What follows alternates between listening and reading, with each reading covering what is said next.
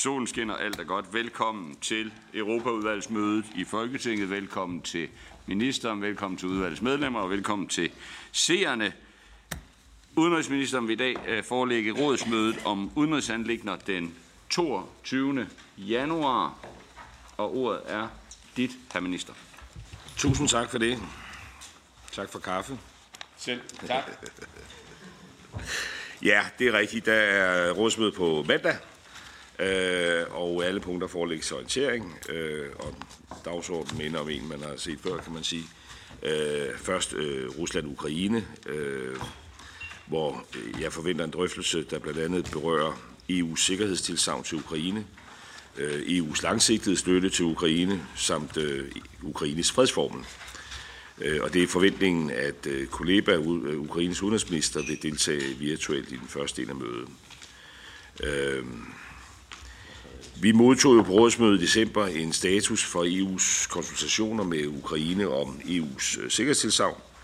Det er konsultationer, der fortsat øh, pågår, og jeg forventer, at vi på rådsmødet modtager en ny status.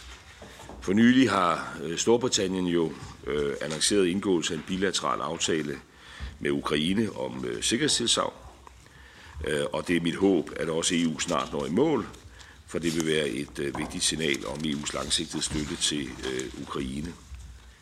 Øh, og når vi taler om den, så gælder det jo først og fremmest etableringen af en militær øh, bistandsfond under den europæiske fredsfacilitet, hvor rådet lige nu øh, arbejder videre øh, med det spørgsmål som opfølgning på det europæiske råd i december – det gælder også øh, vedtagelsen af Ukraine-faciliteten, som øh, alle jo er bekendt med, at det ikke lykkedes at nå til enighed om på det europæiske råd. Øh, og det er derfor en sag, som øh, er på dagsordenen igen til det ekstraordinære møde i det europæiske råd den 1. februar. Vi bakker fra regeringens side jo fortsat op om at sikre EU's langsigtede støtte til Ukraine. Det er helt afgørende, at vi sender et stærkt signal til både Ukraine og Rusland, samt Øh, vores partner om, at vi i EU står last og bræst med Ukraine, så længe det er nødvendigt. Det gælder både i forhold til EU's sikkerhedstilsavn og den videre dialog med Ukraine herom, forslaget om militær bistand på op til 20 milliarder øh, euro fra 2024 til 2027 og vedtagelsen af Ukraine-faciliteten på 50 milliarder euro. I forhold til øh, Zelenskis øh, 10-punktsplan, fredsformelen, så vil de drøftelser, der skal være på mandag, være en opfølgning på det seneste møde, øh, der fandt sted mellem de nationale sikkerhedsrådgiver den øh, 14. Øh, januar i Davos, hvor mere end 80 lande deltog. Det er faktisk det hidtil største deltagerantal, der har været på de her NSA-møder, og det er jo i sig selv et godt tegn og understreger, at fredsformen har manifesteret sig som det eneste reelle fredsinitiativ på bordet, Øh, og derfor mener regeringen også fortsat, at det er vigtigt, at Danmark og EU understøtter øh, initiativet. Det andet punkt på dagsordenen, det er så den aktuelle situation i, øh, i Mellemøsten, hvor det er forventningen, at øh, både den israelske og den palæstinensiske udenrigsminister deltager i dele af, af rådsmødet, øh, samtidig med, at der også lægges op til en drøftelse med en kreds af udenrigsminister fra Saudi-Arabien, Ægypten og Jordan, som generalsekretæren for den arabiske liga, og jeg ser det som øh, øh, ret positivt, at vi får lejlighed til at drøfte den aktuelle situation med vores partnere i regionen, og det giver også et godt afsæt for EU's videre øh, diplomatiske engagement. Øh, alle er jo bekendt med, at kampen i Gaza fortsætter. Øh, der er også fortsat omkring 130 gisler. Øh, den humanitære situation er mildest talt øh, katastrofal, og øh, ustabiliteten på Vestbreden fortsætter også med sammenstød mellem navnlig øh, israelske sikkerhedsstyrker og bosættere og, og, og palæstinensere. og hertil kommer jo så risikoen for regional eskalering, som er blevet yderligere aktualiseret den seneste tid, øh, hvor vi jo blandt andet har set en stigning i øh, konfrontationerne mellem Israel og Hezbollah i Libanon, øh, og i det Røde Hav og Adenbugten øh, er den maritime sikkerhedssituation tilspidset på grund af Houthi-bevægelsens fortsatte angreb på den civile skibsfart. Øh, noget vi også øh, diskuterede i en dansk sammenhæng i, øh, i går, øh, hvor regeringen oven på UPN meldte ud, at vi indtræder den her amerikansk ledede koalition, og der kommer beslutningsforslag både på det og på det defensive øh, fregatbidrag til første behandling i næste uge. Bare sagt i en parentes. I den her EU-kontekst der er et vigtigt fokus for drøftelserne jo vores bestræbelser på at undgå, at konflikten mellem Israel og Hamas udvikler sig til en regional øh, storkonflikt. Øh, så man kan jo sige, at situationen jo ikke er blevet øh, mindre bekymrende siden vores øh, sidste møde, øh, og derfor forventer jeg også, at drøftelserne vil have fokus på, hvordan vi fra EU's side kan bidrage til at afhjælpe konflikten.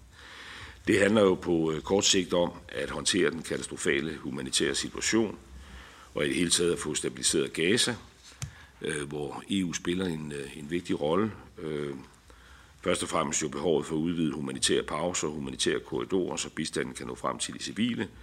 Øh, og der er jo sådan set også behov for øget humanitær bistand, og derfor bakker vi fra den side øh, op om øh, EU's firedobling af det humanitære bidrag til Gaza, ligesom vi jo også selv, som alle er bekendt med, at flere omgange siden den 7. oktober har ydet ekstraordinære humanitære bidrag. Samtidig er det vigtigt, at vi opretholder presset på Hamas, og jeg forventer, at vi senest på rådsmødet vil kunne vedtage yderligere sanktioner mod Hamas og dets støtter, og der pågår samtidig drøftelser om tiltag mod øh, ekstremistiske bosættere. Jeg forventer også, at vi på rådsmødet vil drøfte situationen i omkring det Røde Hav, Lige nu øh, drøfter vi i øh, EU muligheden for at etablere en ny øh, EU-ledet sømilitær mission i området, der skal styrke den maritime øh, sikkerhed, herunder retten til øh, fri sejlads. Det er noget, vi fra den side støtter op om.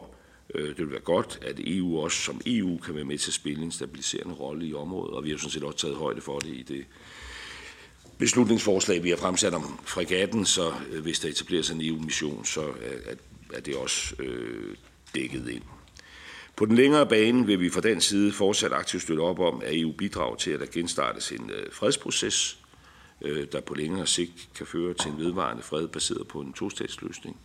Øh, helt øh, uden at det sådan påkaldte sig ekstremt stor opmærksomhed, så initierede øh, EU jo faktisk tilbage i september en proces øh, ved EU's øh, særlige øh, udsending. Der var også nogle møder i forbindelse med FN's generalforsamling, og så kom så det her den 7. oktober. Øh, men der er jo sådan set pænt troværdighed i, at der var taget et initiativ før. Det skal jo øh, gentænkes og relanceres. Det ser selvfølgelig ekstremt vanskeligt ud, men det er den eneste bæredygtige løsning. Øh, og her er det jo vigtigt, at vi også samarbejder med vores partnere i regionen, og derfor er mødet i sig selv på mandag jo altså en, en, en, en, en god anledning med den deltagerkreds, jeg skitserede før. Til slut vil jeg så øh, under siden sidst kort orientere udvalget om, at kommissionen og den højstående repræsentant kort før jul fremsatte forløbige forslag vedrørende såkaldt øh, immobiliserede russiske aktiver. Øh, på foranledning af det europæiske råd har der i længere tid været drøftelser i rådet om muligheden for at bringe russiske centralbankaktiver og reserver i anvendelse med henblik på at støtte øh, Ukraine. Det er, øh, for at sige det mildt, et øh, kompliceret spørgsmål, men det er positivt, at nu er fremsat et første forslag, som jo kort sagt handler om at anvende det ekstraordinære overskud, som måtte blive genereret i værdi papircentraler i EU som konsekvens af, at russiske centralbankaktiver og reserver er underlagt sanktioner. Der er altså ikke tale om at anvende selve de immobiliserede aktiver, øh, men men at kigge på det afkast, øh, de giver. Øh, det er et forslag, øh, som jo er internt, og som vi ikke rigtig kan øh, komme til at diskutere i, i den her øh, setting, og som regeringen fortsætter ved at gennemgå. Og så vil jeg vende tilbage øh, til udvalget på et senere øh, tidspunkt, når vi har haft lejlighed til at orientere os i det og tage stilling til det. Tak for det, herr minister. Og nu vil jeg foreslå, at ministeren læner sig tilbage og nyder sin kop kaffe. Hvorefter at jeg så har et par spørgere på listen. Øh, de første to, det er Alex Arnsen og dernæst Christian Friis Bak. Det er afgørende, at Ukraine vinder krigen. Det er afgørende, at russerne bliver slået tilbage. Dansk Folkeparti er med hele vejen, øh, og det er det danske folkestyre jo også. Det er jo en fornøjelse. Øh, det, der bekymrer mig lidt, det er selvfølgelig situationen i Europa, i EU, med særligt henblik på øhm, Ungarn. Jeg har svært ved at gennemskue, hvad der foregår. Øhm, det kan være, at Udenrigsministeriet har en bedre vurdering, end jeg har. Skyldes det, at Orbán-regeringen anlægger en Erdogan, Erdogan logik? Skyldes det, at man er reelt allieret med Putin-styret? Eller skyldes det bare en selvovervurderet regering, som uh, forsøger at uh, presse nogle flere kroner ud af, af EU? Jeg kan simpelthen ikke gennemskue det, og det går mig simpelthen på nerverne. Uh, det her det er så afgørende for, for, for os i Vesten, at Ukraine vinder den krig. Mit andet spørgsmål, det handler om det røde hav og hudlihutterne. Øh, det er fint, vi sender øh, noget derned, men vi skal jo helst ikke stå i samme situation som øh, øh med piraten Lucky, som vi sejlede til Danmark og gav dyre proteser, og hvad ved jeg. Så hvad vil, øh, hvad vil regeringen gøre for at forhindre, at vi øh, står i samme situation? Vi samler folk op, og så sejler dem til Danmark. Det skal vi jo ikke. De skal blive dernede.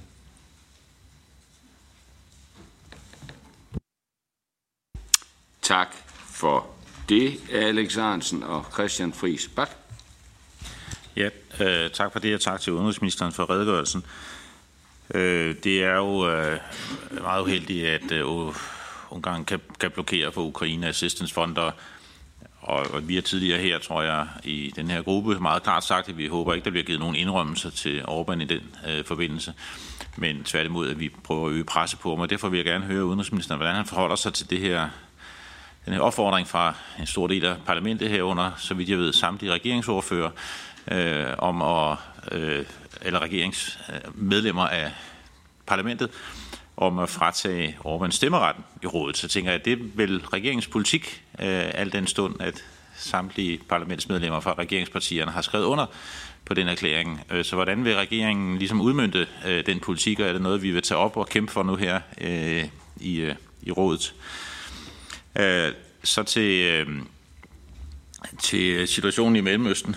Øh, der vil jeg sige, det er jo meget uheldigt, det der sker øh, omkring Yemen. Øhm, øh, og, øh, og jeg vil bare opfordre til, at den danske linje bliver, at vi går meget, meget forsigtigt ind i det. Det er også sådan, jeg hører regeringens linje.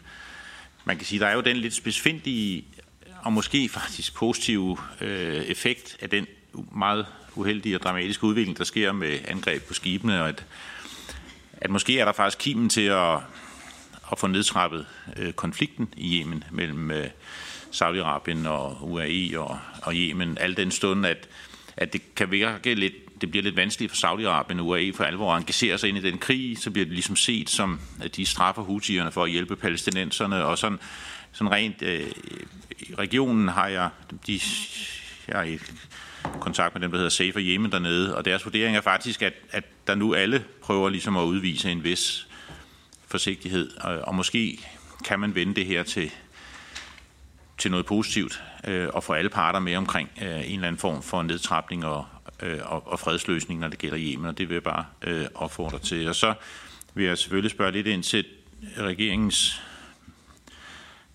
øh, den beskrivelse, vi har fået her, og, og regeringspolitik taler stadigvæk om de her udvidede humanitære pauser, men man stemte jo faktisk for våbenhvile i, i FN's generalforsamling. Og der er også lige vedtaget en, øh, en resolution øh, i, i parlamentet om permanent øh, våbenhvile. Øh, så jeg vil bare høre øh, regeringen her, om man, øh, altså, hvor præcis ligger man sig her?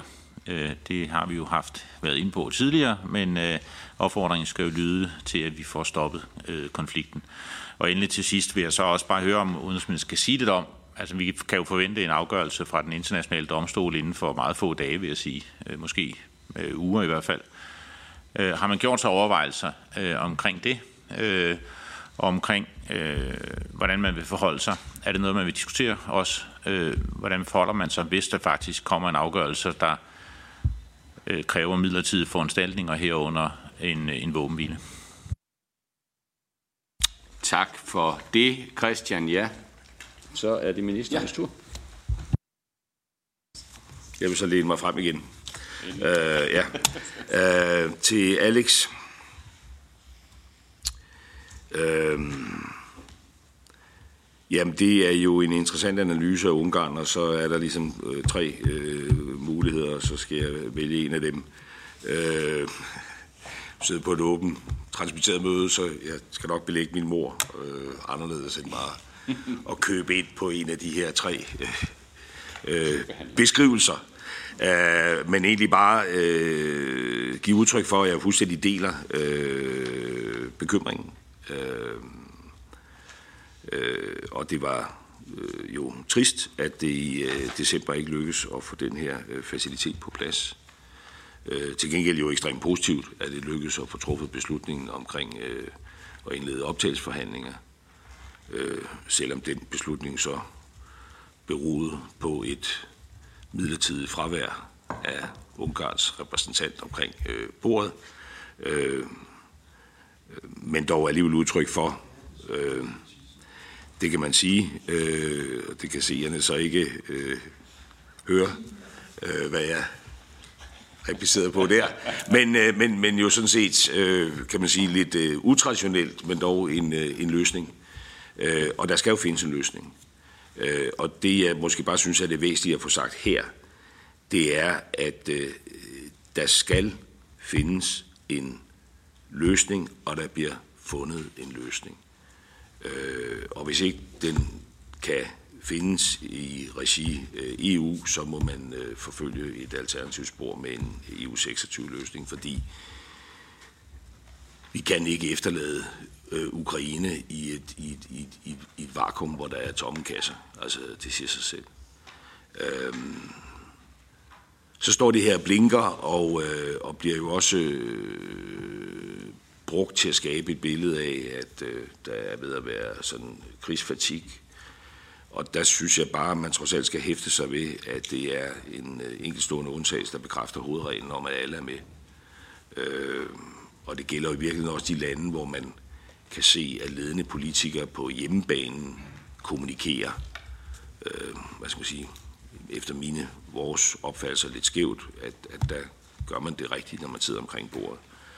Øh, I forhold til Christian Friis Bak, som er inde på det samme, altså øh, regeringen består jo af øh, de politikere, som øh, statsministeren er udpeget, og ikke er Europaparlamentsmedlemmer. Så, så regeringspolitik er jo ikke deponeret i, øh, i Europaparlamentet.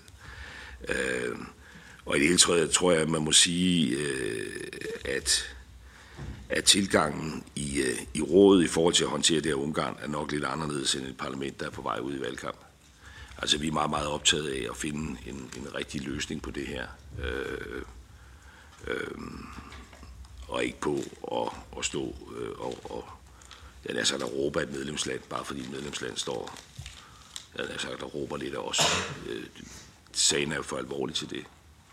Øh, der skal findes en løsning, skal findes på det her ekstraordinære øh, europæiske rådsmøde, og det er faktisk også rimelig fortrøstningsfuldt omkring. Øh, I forhold til øh, det Røde Hav og øh, den danske fregat, så det er jo ikke genstand for en drøftelse, øh, kan man sige, på det europæiske øh, udenrigsministermøde på, på mandag, men derimod Folketingssalen på næste onsdag eller torsdag. Øh, og der er det spørgsmål, der bliver rejst her, uhyre relevant, og, og, og regeringen lægger jo op til, at der nedsættes en uh, taskforce, fordi det er klart, at uh, vi skal ikke havne i en situation, alle den, der blev beskrevet her. Uh, det er vi meget uh, enige om. Uh, I forhold til Christian Friis Bak, uh, jeg har forholdt mig til det med parlamentet. Det andet var en opfordring øh, omkring øh, regeringens syn på øh, våbenbiler. Så øh, støtter vi en humanitær våbenbil. Det er sådan, vi har stemt i, øh, i FN's generalforsamling, og det er vores position. Øh, så er det jo en kendt sag, at når vi kigger på EU, så er der forskellige positioner. Øh, der er en variation i det. Øh, det er helt afgørende, at vi bestræber os på at prøve at udvirke en, øh, en EU-enighed. Øh, og den EU-enighed må blandt andet baseres på altså en bevidsthed om, at der er brug for øh, pause i kamphandlingerne. Altså uanset hvad man så, hvilken terminologi man bruger, og massiv mere humanitær bistand. Altså det er jo det, vi skal prøve at presse frem i en EU-sammenhæng. Øh, hævner også øh, hele det der spørgsmål om at få revitaliseret en fredsproces, som har selvfølgelig svære udsigter, men hvor EU, hvis ellers vi vil, altså har en mulighed for at spille en konstruktiv rolle, det er slet ikke tvivl om. Øh, det er sådan set også de signaler, at parterne i regionen sender på alle niveauer, øh, at man gerne ser, at EU engagerer sig i det. I forhold til den internationale øh, domstol, øh, så er det jo rigtigt, øh, at der er en forventning om, øh, at øh, der vil blive konkluderet på den her, jeg, jeg kan ikke terminologien i hovedet, men altså øh, øh, på den her første fase, og forventelig relativt snart, hvis man kigger sådan på det historisk, så plejer det at være noget, der tager nogle uger. Øh, og der er også berammet noget dommerudskiftning i den internationale domstol her i starten af, af februar, som vel alt andet lige gør, at man må tro, at der konkluderes før det, øh, fordi ellers bliver processerne øh, måske vanskeliggjort.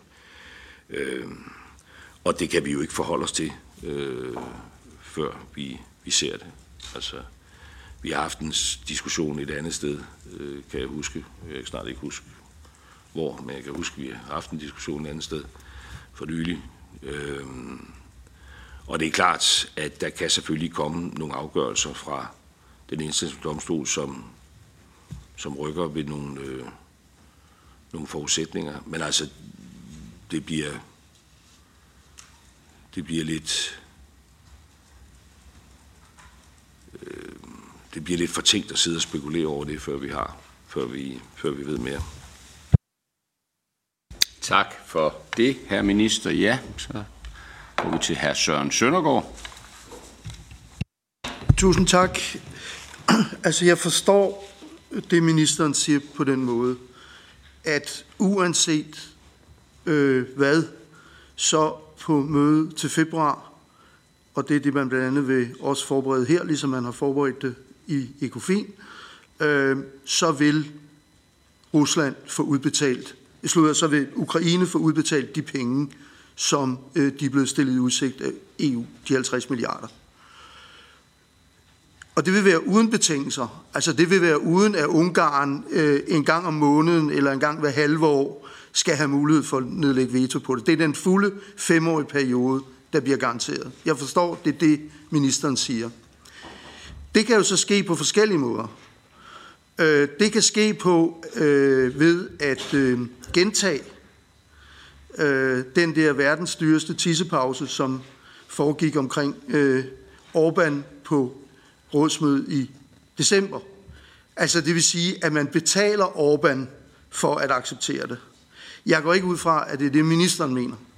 Jeg kunne egentlig godt tænke mig, at ministeren klart siger, det er ikke den danske position at betale Orbán penge for at gøre det, han burde gøre. Øh, er der så andre muligheder? Ja, det er der jo.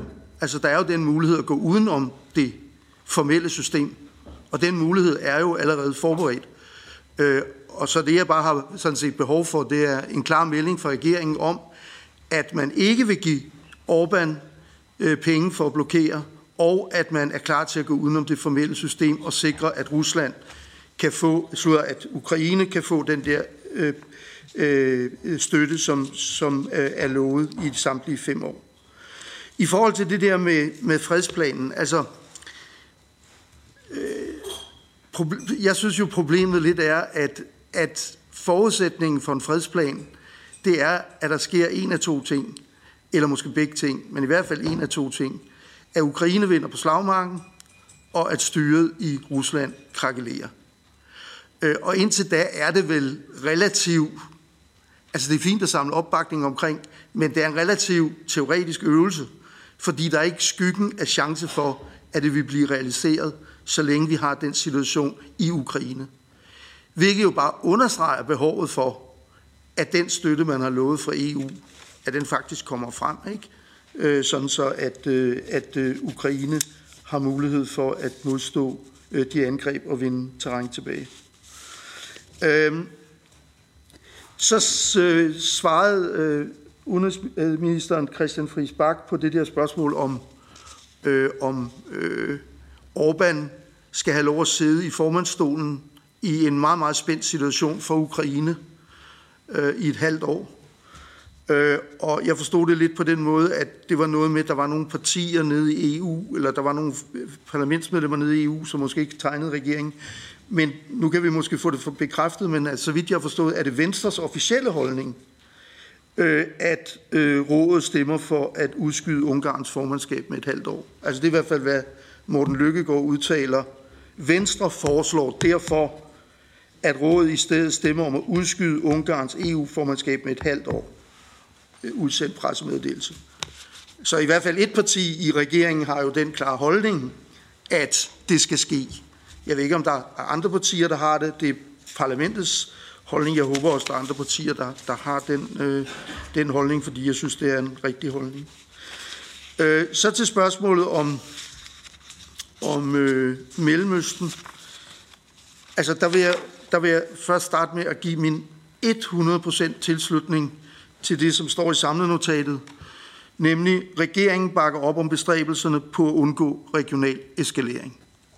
Altså, det er jeg fuldstændig enig i. Det kan så gøres på forskellige måder, det er kendt, og det kommer vi jo til at diskutere i salen øh, i den kommende uge. Øh, der er nogle valg, der skal tages der, øh, og der kan være øh, forskel, men den målsætning øh, bakker vi øh, 100% øh, op om. Øh, men øh, der, der sker jo hele tiden noget, som måske også, også siden det samlede notat er blevet skrevet.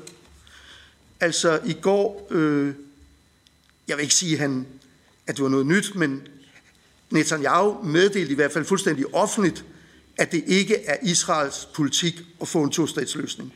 At man er imod en to-statsløsning. Og det har han i øvrigt meddelt USA. Det forklarer jo mange ting. Altså det forklarer jo, hvorfor man har gjort 80% af Gaza by ubeboelig. Det forklarer jo, hvorfor man har drevet noget, der vil svare til 4,5 millioner danskere ned i et hjørne af Gaza. Det forklarer jo, hvorfor man sprængte Gaza Universitet i luften i går. Ikke fordi der var Hamas-folk, fordi det har været et israelsk hovedkvarter i den sidste periode, men fordi man trak sig ud af hovedkvarteret, så sprang man universitetet i luften. Det forklarer jo den måde, som man fører krigen på.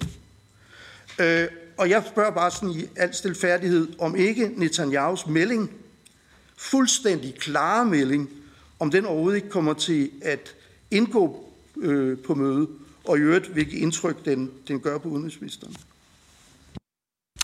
Tak for det, og efter den myriade af spørgsmål, så vil jeg øh, give ordet til ministeren.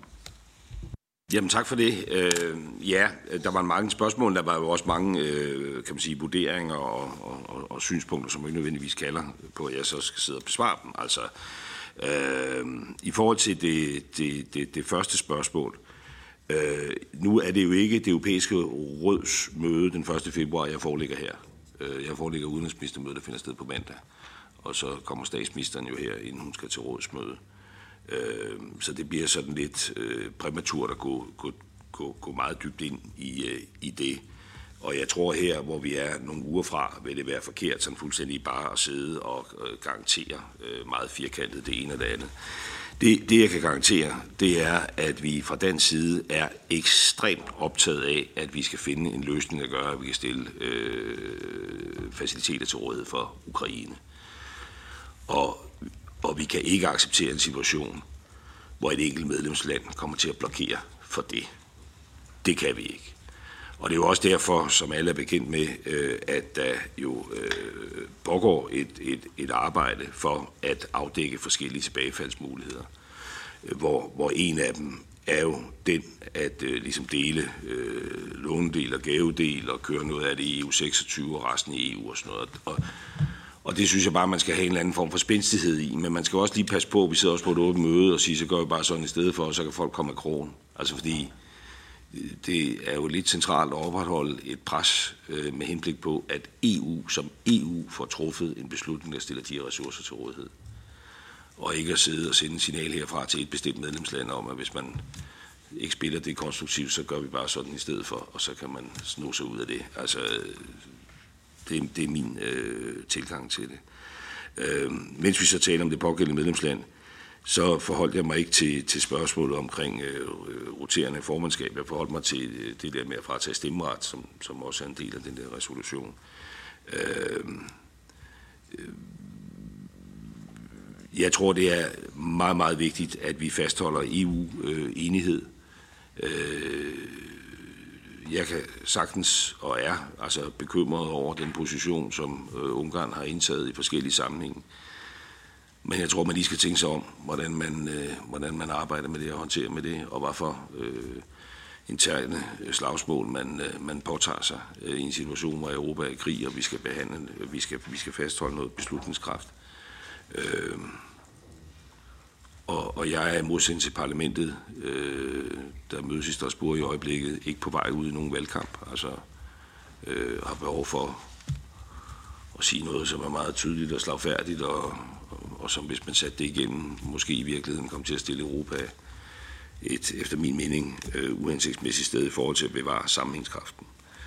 Øh, i forhold til de der betragtninger om fredsformel, er jo sådan set øh, enige øh, i, at, øh, at det vigtigste, samtidig med at man har det perspektiv, at fredsformel har mange dimensioner, øh, hvor en del af det i de her 10 spor jo også relativt lavpraktisk handler om at, og, øh, og, og forberede en Ukraine, der kan, der kan stå på egne ben, når krigen er, er, er, er slut, og derfor giver det absolut mening at arbejde i alle de der spor. Men det er klart, at det helt, helt afgørende, det er jo situationen på landjorden. Øh, at bringe den derhen, øh, og det er jo så Ukraine, der må beslutte det, altså ultimativt jo at få tilbagerobret hele territoriet, hvor Ukraine siger, nu, nu har vi opfyldt vores mål. Og derfor handler det jo om, om, om, om, om støtten, altså den militære støtte og den økonomiske støtte, øh, og de her sikkerhedstilsavn. Øh, det er det, der er det centrale øh, for, for nærværende. Øh, og det er også et arbejde, som øh, vi kaster os øh, ind i. Herunder jo hele det der spørgsmål, som jeg ikke tror, vi skal diskutere så meget på mandag, men som er vigtigt. Altså, hvordan omsætter vi løfter til handling? Øh, fordi vi er jo udfordret af, at mens man i Rusland har altså totalt nærmest omstillet sig til en kriseøkonomi, så er Europa et, et, et andet sted. Øh, Øh, og der er et kæmpe arbejde med at få lignet nogle forsyningskæder og få skabt et samarbejde, der gør, at den politiske vilje, der er der, og de penge, der sådan set også er afsat, øh, og de løfter, der er givet om ammunition og andet, også kan, kan, kan indfries. Det, det, det er jo det, der skal være i fokus lige nu og her. I forhold til, øh, til, til, til Mellemøsten, så er jeg glad for, at vi deler, øh, og det undrer mig også andet, øh, den her målsætning, og det er jo rigtigt, øh, Øh, at så beror det jo på løbende at tage stilling til, hvad er så det kloge at gøre, og, og der kommer en diskussion i Folketingssalen næste uge, og den skal vi foregribe her. Øh, men, i, men jeg vil gerne sige, at det er helt klart, at den der øh, melding fra Netanyahu i går, øh, den vil også blive genstand for debat øh, på mandag. Øh, det må den jo blive. Øh, fordi i vores optik, og det gælder Danmark, men det er jo egentlig også en EU-position, så er der ikke noget alternativ til en solstatsløsning. Øh, og dem, der pladerer for en istatsløsning, hvad enten det er from the river to the sea, et Palæstina, hvor jøderne er fordrevet, eller det er et Israel, from the river to the sea, øh, de øh, anviser en forkert vej. Altså, det er vores klare position, og den er jeg glad for, at der er stor opbakning til det danske folketing. Jeg håber også, det har blivende karakter. Vi skal ikke øh, lave nogen polemik, og vi sidder her for at diskutere mødet på, på mandag. Men, men, men selv lidt forundret over, at der er partier, der nu indtager sådan fuldstændig et synspunkt, der hedder, at vi skal korte alle bånd nærmest til det palæstinensiske selvstyre, og vi skal ikke understøtte dem øh, med udviklingsbistand eller andet. Øh,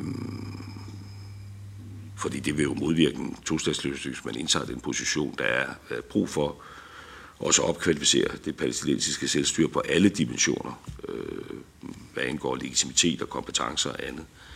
Øh, det, det er vores position, og det kommer vi også til at diskutere på, på mandag. Og det er jo der, hvor EU jo sådan set har en mulighed for at spille en rolle, øh, fordi vi både er en legitim samtalepartner i forhold til Israel og i forhold til Palæstina. Øh, så ja, øh, jeg synes heller ikke, at den der øh, seneste formulering fra Netanyahu, der faldt i går, er hjælpsom for den her proces. Godt, tak for det, her minister. Jeg har tre spørgere på listen, dem tænker jeg lige vi pulje. Vi starter med Therese, derefter Kim, og så Christian til sidst. Ja, tak. Øh, jamen, det er jo det her med, øh, jeg har tre spørgsmål. Øh, det første er i forhold til Ungarn, øh, og jeg er helt enig i, at man så meget hurtigt kan komme for lyst til at sige, at vi skal fratage stemmeret, og vi skal gøre alle mulige ting, men jeg støtter meget det, som udenrigsministeren siger, at vi skal passe på ikke at træffe for hurtige beslutninger i den her situation, fordi det kan være med, med til at underminere hele EU som institution. Det er meget vigtigt, at vi ikke hele tiden har alle grundlæggende spilleregler øh, til diskussion, så hver gang, at der er nogen, der lige er lidt utilfredse, så skal vi rydde det hele op. Det vil svække hele EU som sådan en institutionel kapacitet i verden.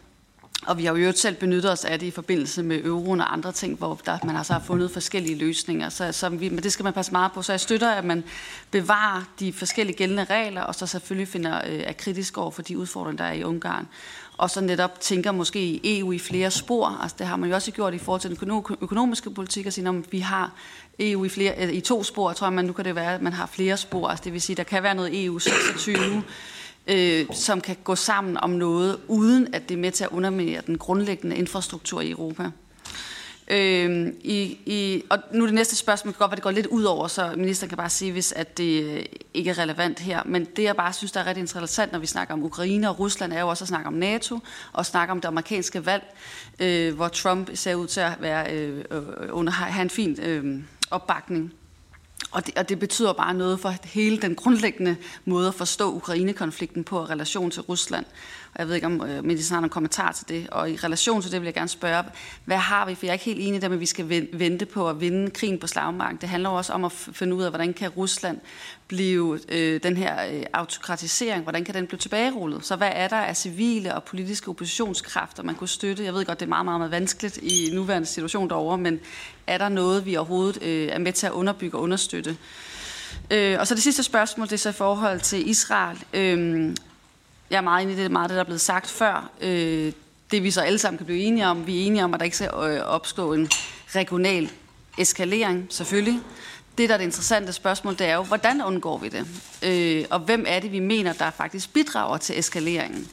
Og der er spørgsmålet måske lidt, altså, og jeg har ikke en dyb nok forståelse af alle de her forskellige elementer, men det kan være, at ministeren kan fortælle noget om det. Altså, hvad er det, der kan føre til en eskalering? Er det Israels aggressioner? Øh, er det vores manglende fordømmelse af Israel? Eller hvad er det, der egentlig er, ligesom fueler konflikterne?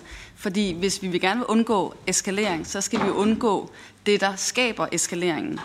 Øh, og måske netop faktisk kigge lidt dybt ind i vores egen position og forstå, hvad er det, hvor, er det, hvor bidrager vi til at skabe en eskalering. Øhm, ja. Tak for det, Therese. Øh, Kim Valentin? Ja, tak. Øh, jeg vil starte med, med, øh, med Orbán og, og sige, at vi har ikke brug for at invitere konflikten ind i vores egen kreds. Vi har brug for at lave løsninger, der er politiske, øh, og vise, at det kan man gøre, selvom uenighederne er, er store. Øh, og ja, det der er meget irriterende, at Orbán giver udtryk for andre holdninger, og at han er, han er, er en sten i skoen ret mange steder. Jeg er ret sikker på, at hvis Orbán ikke længere var øh, formand for, eller var øh, ledende i Ungarn, så ville der være et andet land, som også var en sten i skoen. Sådan er det jo, når man er mange sammen. Øh, og derfor skal man finde løsninger på, hvordan man får det til ligesom at, at, at, at blive godt igen. Det, der er mest bekymrende, synes jeg, det er, at vi har en, et EU, der bliver sat et sted, hvor det er svært at tage, tage nogle rigtig grundige, dybe beslutninger i hele øh, 2024. Fordi øh, lige om lidt, så er vi et sted, hvor øh, der er valgkamp, og der er en ny kommission, der kommer til, Øh, og øh, så ved vi godt, at, at, øh, at man skal passe på med at tage beslutninger i sådan et miljø. Øh, og, og derfor tror jeg, at det bliver de, de store lande, der øh, kommer til at øh, trykke på i, i øh, rådsprocessen. Jeg lagde meget mærke til, at Macron i den her uge var ude med en meget, meget tydelig øh, udmelding på, på Ukraine. Øh, mere tydelig end har været rigtig, rigtig længe. Og, og øh, sagde, at øh, Rusland må ikke vinde. Det er ikke den nemmeste melding at komme med i Frankrig, som, hvor der er mange fløje øh, rundt omkring. Så derfor skal man bare huske på, hvad det er, han siger der. Øh, så det tror jeg bliver en meget bedre løsning, at vi i den her sammenhæng lade de store øh, lande øh, arbejde øh, på, på, på det her. Det tror jeg er, er meget bedre end at bringe konflikten ind i, i rådsmøder øh, på samme niveau. Og så kan det være, at øh, Orbán igen finder ud af, at han skal drikke en masse vand, inden han går ind til møde. Øh, og ja, det er da også, det er da også en, øh, en løsning, fordi det er en konstruktiv afståelse fra at, øh, at, øh, at lave noget, der er, er skidt for os alle sammen. Det tror jeg også i længden, at han øh, finder ud af. Og så er jeg også glad for, at USA øh, øh, trods alt holder nogle møder i øjeblikket mellem demokrater og republikanere, hvor de øh, kommer fremad. Øh, så, så der også bliver taget stilling til noget der, der gælder for resten af 24. Øh, det er det, som, som jeg lægger mærke til i hvert fald øh, på Ukraine-konflikten. Og lad mig så sige, at at Venstre står bag og støtter regeringens holdning altid. Det, det, sådan er det. Uh, jamen, det, det synes jeg bare, jeg lige vil, vil sige, at uh, når, når, uh, når uh, Søren Søndergaard uh, uh, siger, indikerer et eller andet andet, ikke? Uh, så, så uh, det, det, det, det synes jeg ikke skal stå usagt i hvert fald. Så, uh, Øh, men jeg ser frem til DR-mødet, fordi det er en præmatur øh, diskussion, det er jeg fuldstændig enig i. Ja, der kommer nye toner på udvalgsmødet i dag nu, at Venstre til enhver tid vil støtte regeringen. Christian Friis Bak? Ja, jeg tænker det samme. Der kommer mange nyheder. Venstre, Venstre støtter regeringen, øh, er et, et rummeligt parti, kan vi så forstå. Øh, men, øh, og, og, og udenrigsministeren øh, har, har lige deklareret, at han ikke er på vej, øh, at han ikke er i, i valgkamp. Det synes jeg også synes jeg var, var, var en interessant melding. Øh, men, men der, det, det, jeg vil komme lidt tilbage til, øh, det er, at øh, det med, med Yemen, for det bekymrer mig lidt, og, og, og nu jeg skal ikke sidde og udråbe mig selv til verdens største Yemen-ekspert, men jeg har lyttet meget til dem, jeg kender øh, og arbejder med det i, i Yemen, og, og man kan sige, at der er to veje nu på Yemen. Øh, det ene er en optrapning der. Øh, vi svarer endnu mere hårdt tilbage. De lader sig øh, provokere. Vi får øh, en, en yderligere optrapning. Man begynder at tale om at komme øh, hutierne på terrorlister øh, sanktioner, øh, det driver dem øh, lige ind i farmen yderligere øh, af Iran. Men det andet scenarie er faktisk, at i al sin tragedie kan det her måske faktisk være kimen til at skabe nogle nye alliancer og måske også en fredsløsning i Yemen. Øh, al den stund, at vi allerede så en tilnærmelse mellem Iran og Saudi-Arabien, at der er jo nogle befolkninger her, som i hvert fald sådan står bag palæstinenserne, Øh, og, og det interessante er jo, at, øh, at Saudi-Arabien har jo ikke brugt de bumpninger, der nu foregår for, for Storbritannien og USA, til at bryde den skrøbelige våbenhvile, der, der er der. De har faktisk ikke engageret sig, de har ikke prøvet at, at ligesom få, en, få en optrapning af konflikten i Yemen, hvad de jo, kunne man sige, kunne have set deres snit til. Men det har de faktisk ikke gjort, og, og det mener jeg er noget, vi skal prøve at, at udnytte til at det eskalerer. Jeg er helt enig med Søren Søndergaard og udenrigsministeren. Og faktisk ligger der måske her kimen til, at man kunne få en mere vej våbenhvile, måske endda en fredsløsning omkring Yemen. Det skal selvfølgelig klart følges op, at Houthierne skal give de sikkerhedsgarantier, øh, og, som, som der er nødvendige. Men, øh, men, men, øh, men jeg vil bare tale for det, øh, at, at vi ikke nu optrapper. Det er det, vi typisk gør ved den slags. Så går vi øh, all in, øh, og, og det tror jeg bare vil være utrolig farligt omkring Yemen lige nu. Og tværtimod findes der måske her kimen til at få nogle parter, som ellers har stået på hver deres sider, til at, at, at deeskalere. Det kræver dog, vil jeg så sige, at man også fra europæisk side sender meget klart signal til Israel om, at den måde, de fører krigen på, ikke øh, er i orden, og at den måde, Netanyahu udtaler sig om fremtidens løsninger på, er helt uacceptabel. Tak for det, Christian, og jeg giver ordet til ministeren. Jamen, tak for det, og tak for alle disse inspirerende øh, indlæg, som hvis jeg kaster mig ud i at reflektere på det hele, så øh, kan vi sidde resten af formiddagen, for vi kommer, vi kommer langt om, øh, omkring. Øh, hvis vi for eksempel skal sidde og udvikle en fælles analyse på, hvad kan fuele eskalationen, øh, og, altså, øh, Øh, jeg tror, jeg vil lade det blive ved øh, at knytte en bemærkning til det, øh, Christian Friis Bak siger her til sidst, som jeg sådan set er grundlæggende enig i, at der nede bag det her jo i virkeligheden er relativt mange lande og kræfter, der sådan set øh, har en intention om, at det her ikke skal gå ud af kontrol. Øh, det kan man blandt andet jo se på den i virkeligheden relativt balanceret reaktion, der har været på, øh, på det amerikansk ledede øh, modsvar mod hutierne. Øh, mange, der forholder sig tavse, og som jeg tror, man ikke tager helt fejl, hvis man oversætter det til en slags, i virkeligheden måske passiv støtte.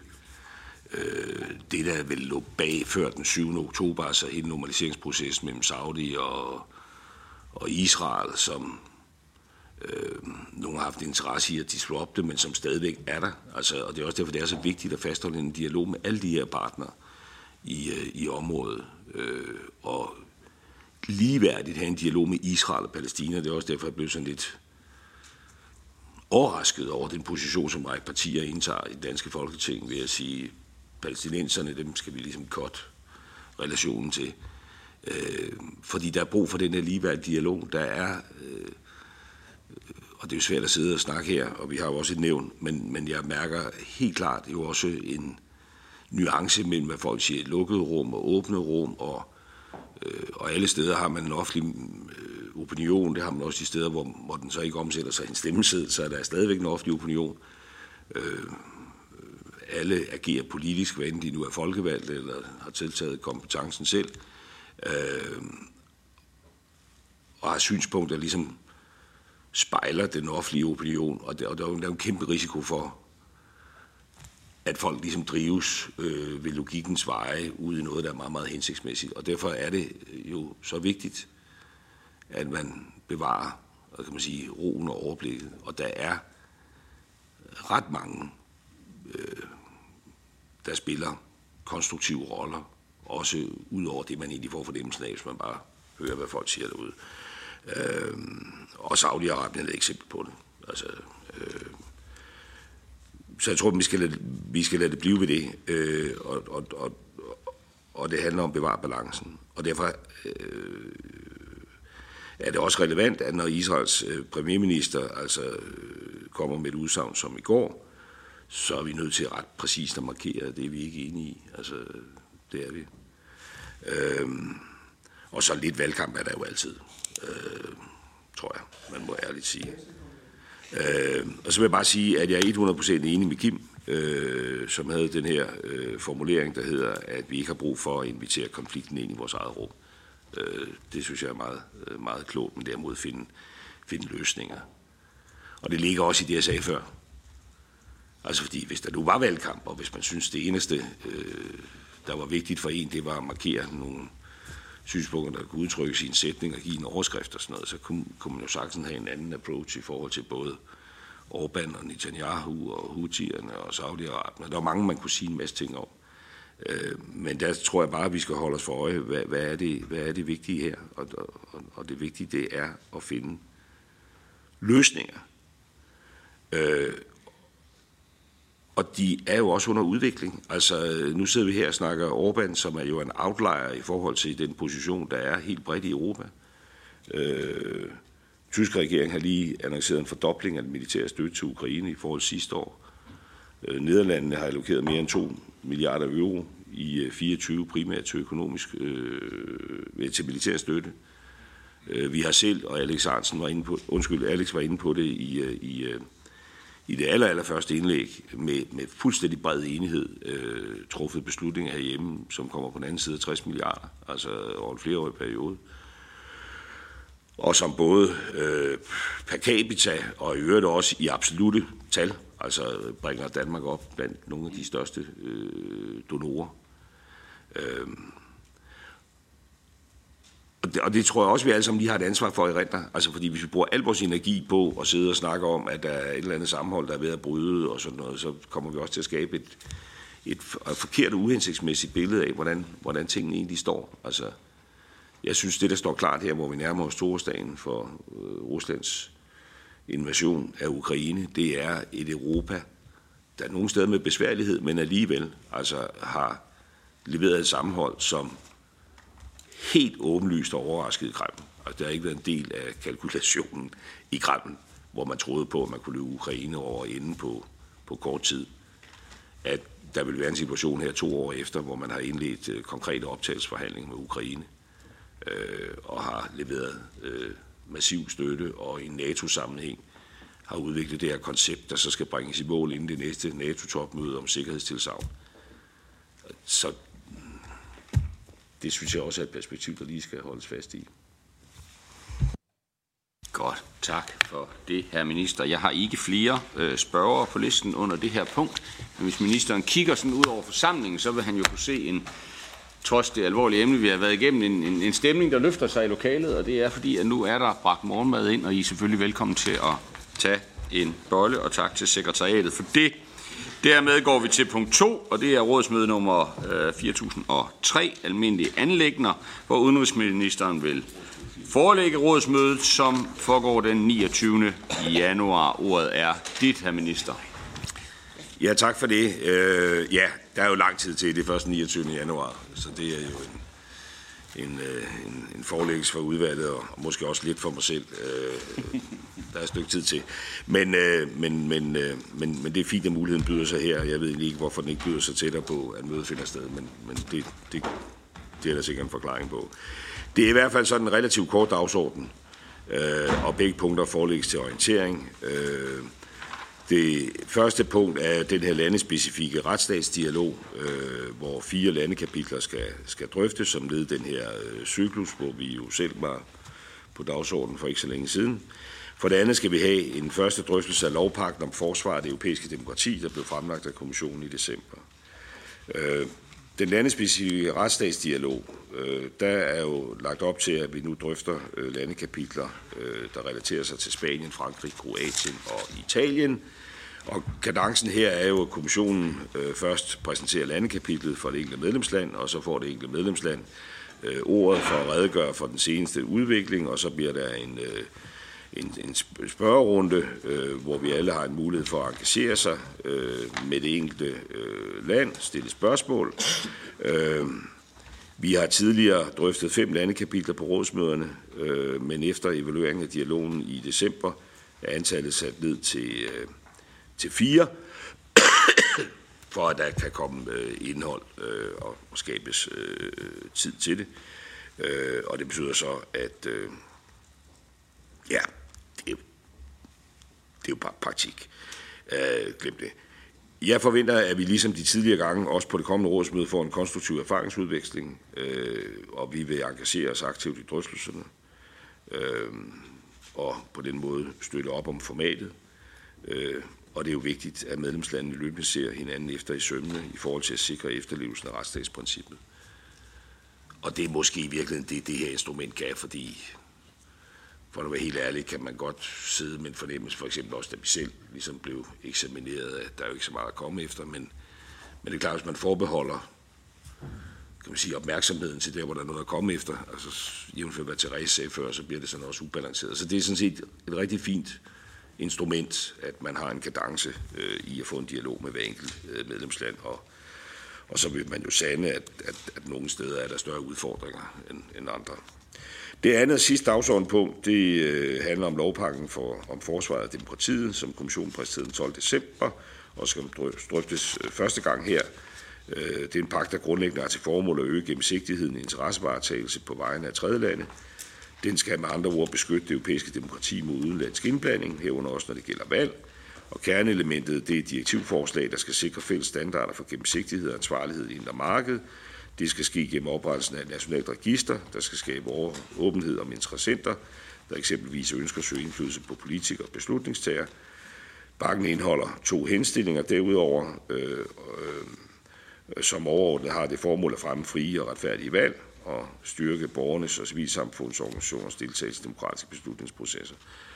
Øh, og vi forholder os grundlæggende positivt til, at kommissionen med lovpakken ønsker at styrke EU og medlemslandenes robusthed over for indblanding og påvirkning fra aktører, der handler på vegne af tredje lande. Øh, fordi det er jo en realitet, øh, at vores demokrati er truet af udenlandsk indblanding. Og øh, vi var også øh, inde på det før, da vi talte om beslutningskraften i Europa med, med det forestående valg. Øh, og det er faktisk sådan, at der i øh, 2024 afholdes over 80 valg over hele kloden, øh, hvor halvdelen af jordens befolkning skal afgive deres stemmer. Så det er et massivt valgår, øh, vi går ind i. Og det understreger vigtigheden af, at vi samarbejder internationalt om at øge øh, resiliensen, modstandsdygtigheden over for udenlandsk indblanding. Det gælder ikke mindst i forhold til det kommende Europaparlamentsvalg, og det er jo det lys, man skal se den her pakke. Øh, det, der skal finde sted her den 29. det er en absolut indledende drøftelse af pakkens indhold, der skal sætte retning, og regeringen vil gå konstruktivt til forhandlingerne. Det er dog afgørende, at der findes en løsning på elementet om de administrative bøder i direktivforslaget, i det det giver anledning til forfatningsretlige betænkeligheder. Det er generelt positivt, at kommissionen ønsker at styrke demokratisk ansvarlighed og gennemsigtighed gennem ensartning af reglerne på tværs af det indre marked.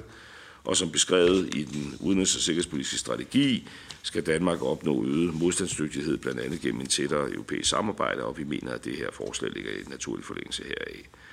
Øhm, så det er sådan set øh, relevant og fornuftigt og centralt at robustgøre vores valgprocesser i det år, vi går ind i, og derfor ser vi frem til forhandlingerne om lovpakken. Tak for det, herre minister. Det gav lige anledning til et par kommentarer eller spørgsmål. Den første er Therese Gavenius, og herefter Kim Valentin. Ja, det er et af de spørgsmål, der optager mig allermest, og øh, det jeg tror, vi skal være opmærksom på, det er, at vi jo alle sammen, eller det er nemt at være kritisk over for Putin, når han har udviklet et meget autoritært samfund. Det er meget nemt at være imod øh, Trump, når han øh, forsøger at underminere øh, eller angribe kongressen. Så når de ligesom er eskaleret enormt meget i en sådan afdemokratisering, så er det meget nemt, at vi alle sammen er enige om, at det er problematisk. Men det, man skal være opmærksom på, og det er det her, de her diskussioner handler om, det er, hvordan er vejen derhen? Hvordan er det, et samfund bliver meget autoritært, populistisk eller terroristisk? Øh, og derfor mener jeg, at jeg vil opfordre øh, ministeren til at tage de her diskussioner meget, meget alvorligt.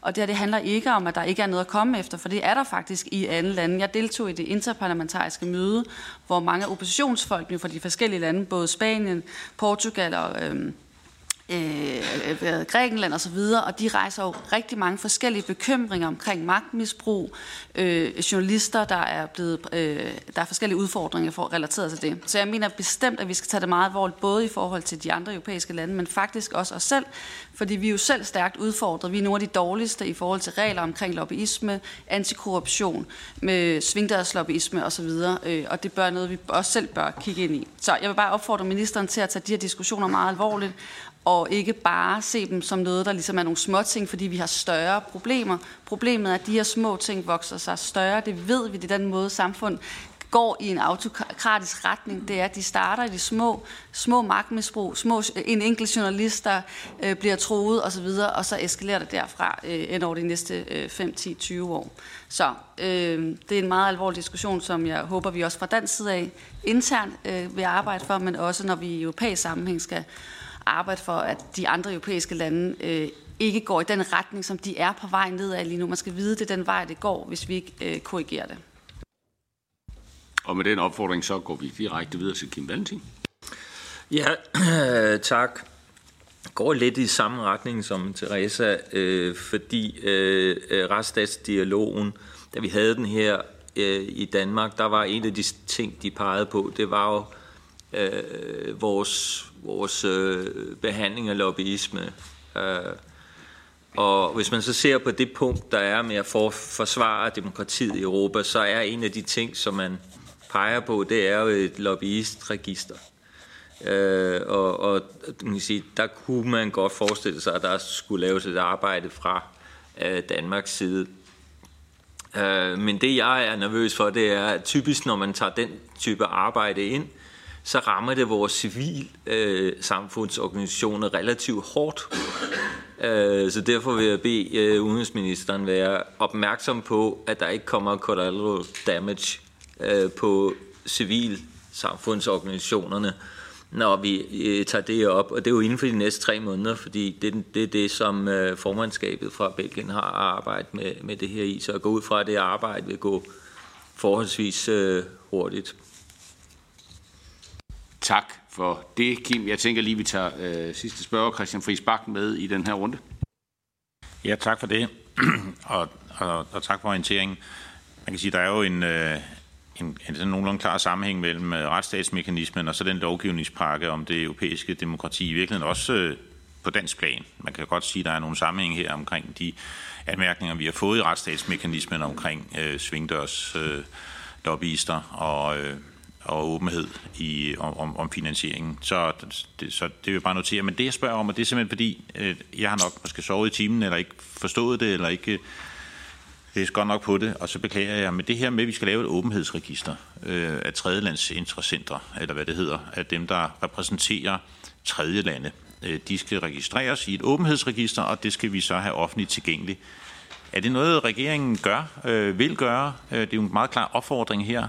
Øh, skal vi have den sådan register i Danmark? Øh, og øhm, jeg, jeg og jeg vil også erkende, jeg ved ikke helt, om jeg synes, det er en god idé eller en dårlig idé, men, øh, men det er jo meget klar opfordring til at bare høre regeringens øh, holdning til, til det forslag. Tak for det, Christian. Øh, og med det spørgsmål og kommentar, så giver jeg ordet til ministeren.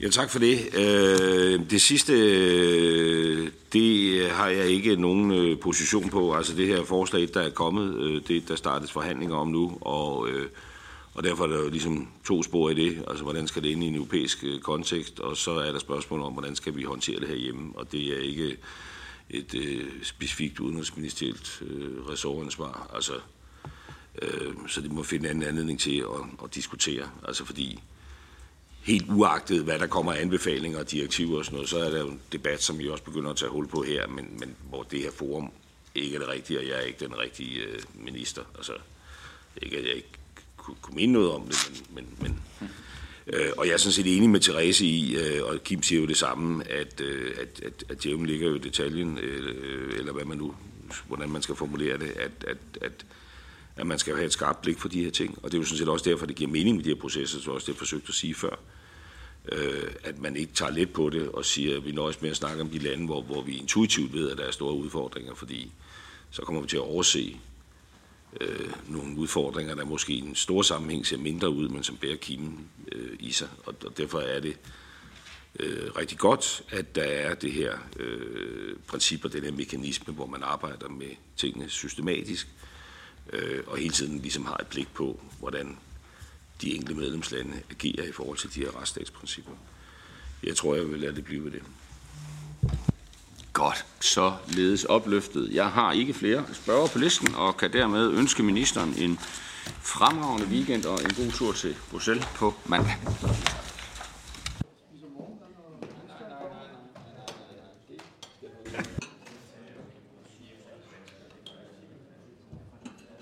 Velkommen til Miljøministeren, som vil øh, forelægge øh, kommissionens forslag til en forordring om kviksøl, og det er til et forhandlingsoplæg.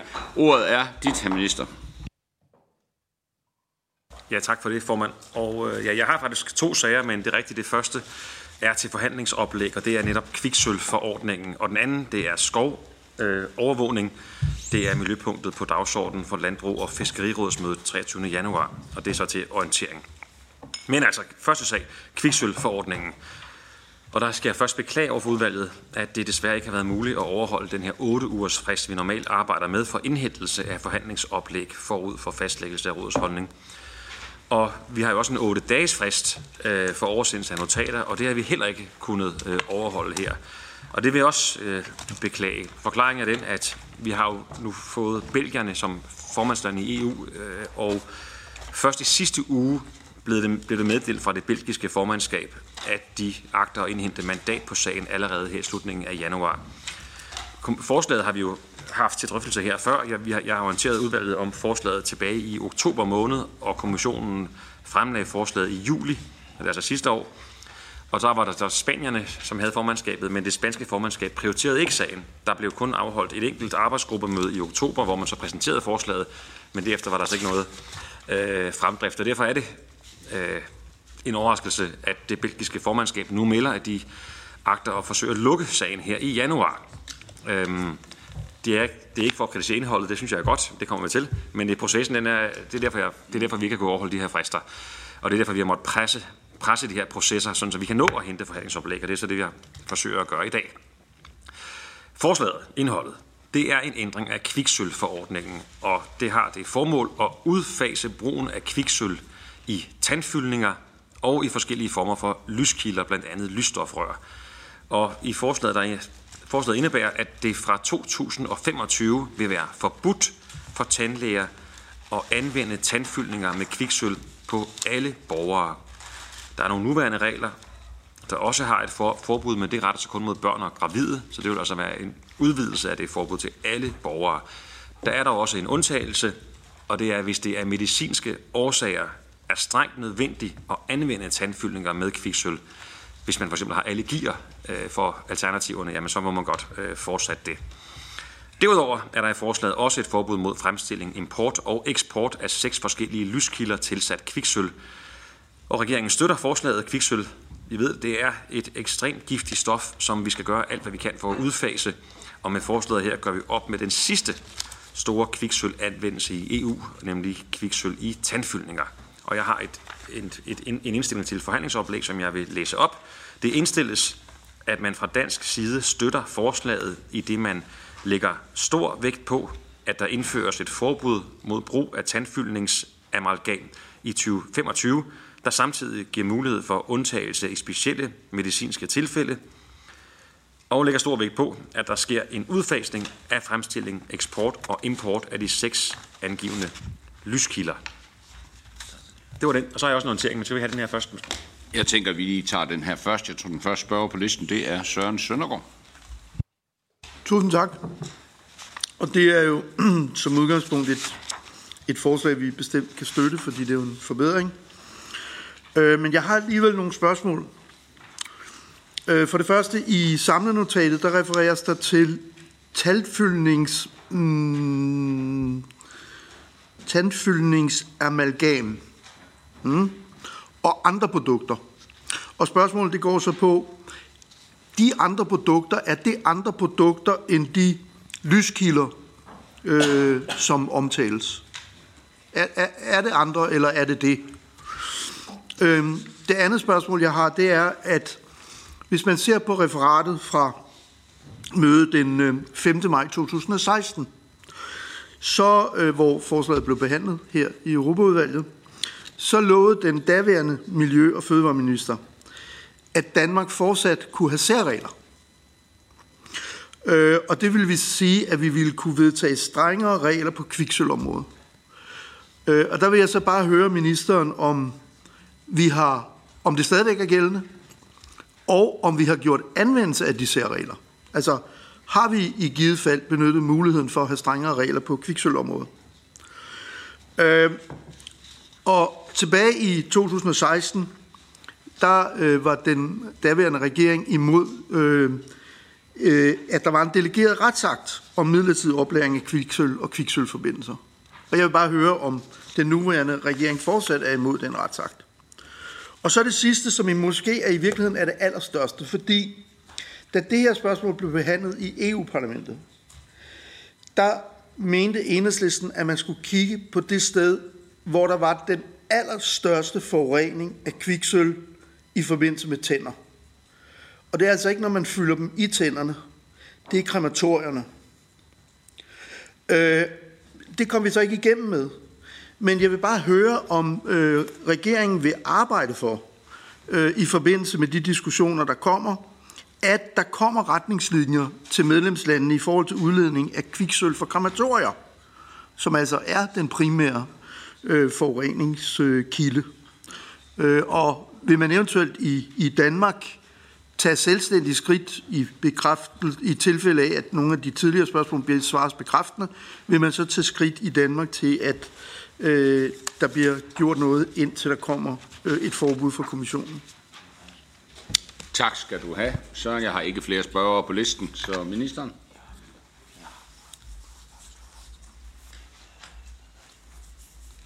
I hvert fald lige om lidt.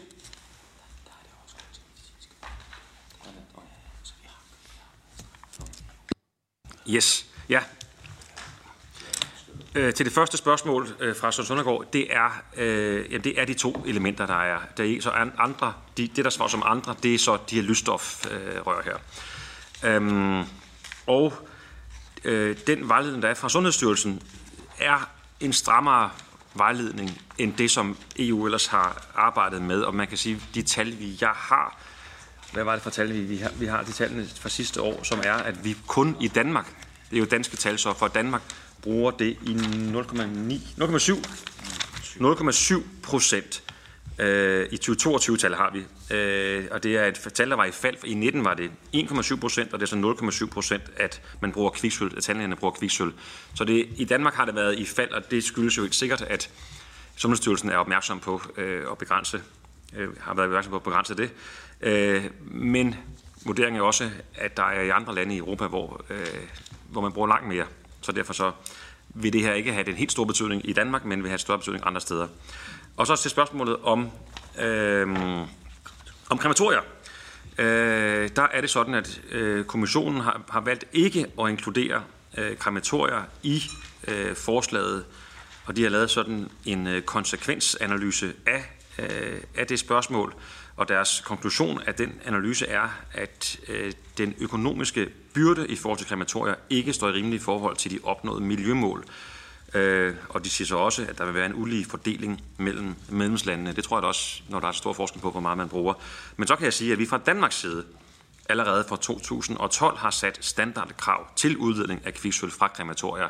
Så også der kan vi, er vi gået foran. Men, men det er altså, kommissionen har valgt ikke at medbringe, med, medtage det her. Søren? Ja, og derfor var spørgsmålet jo også, om, om ministeren vil arbejde for det, når diskussionen er der. Øhm, og så lige det der med den delegerede retsakt. Og vi giver ordet til ministeren igen.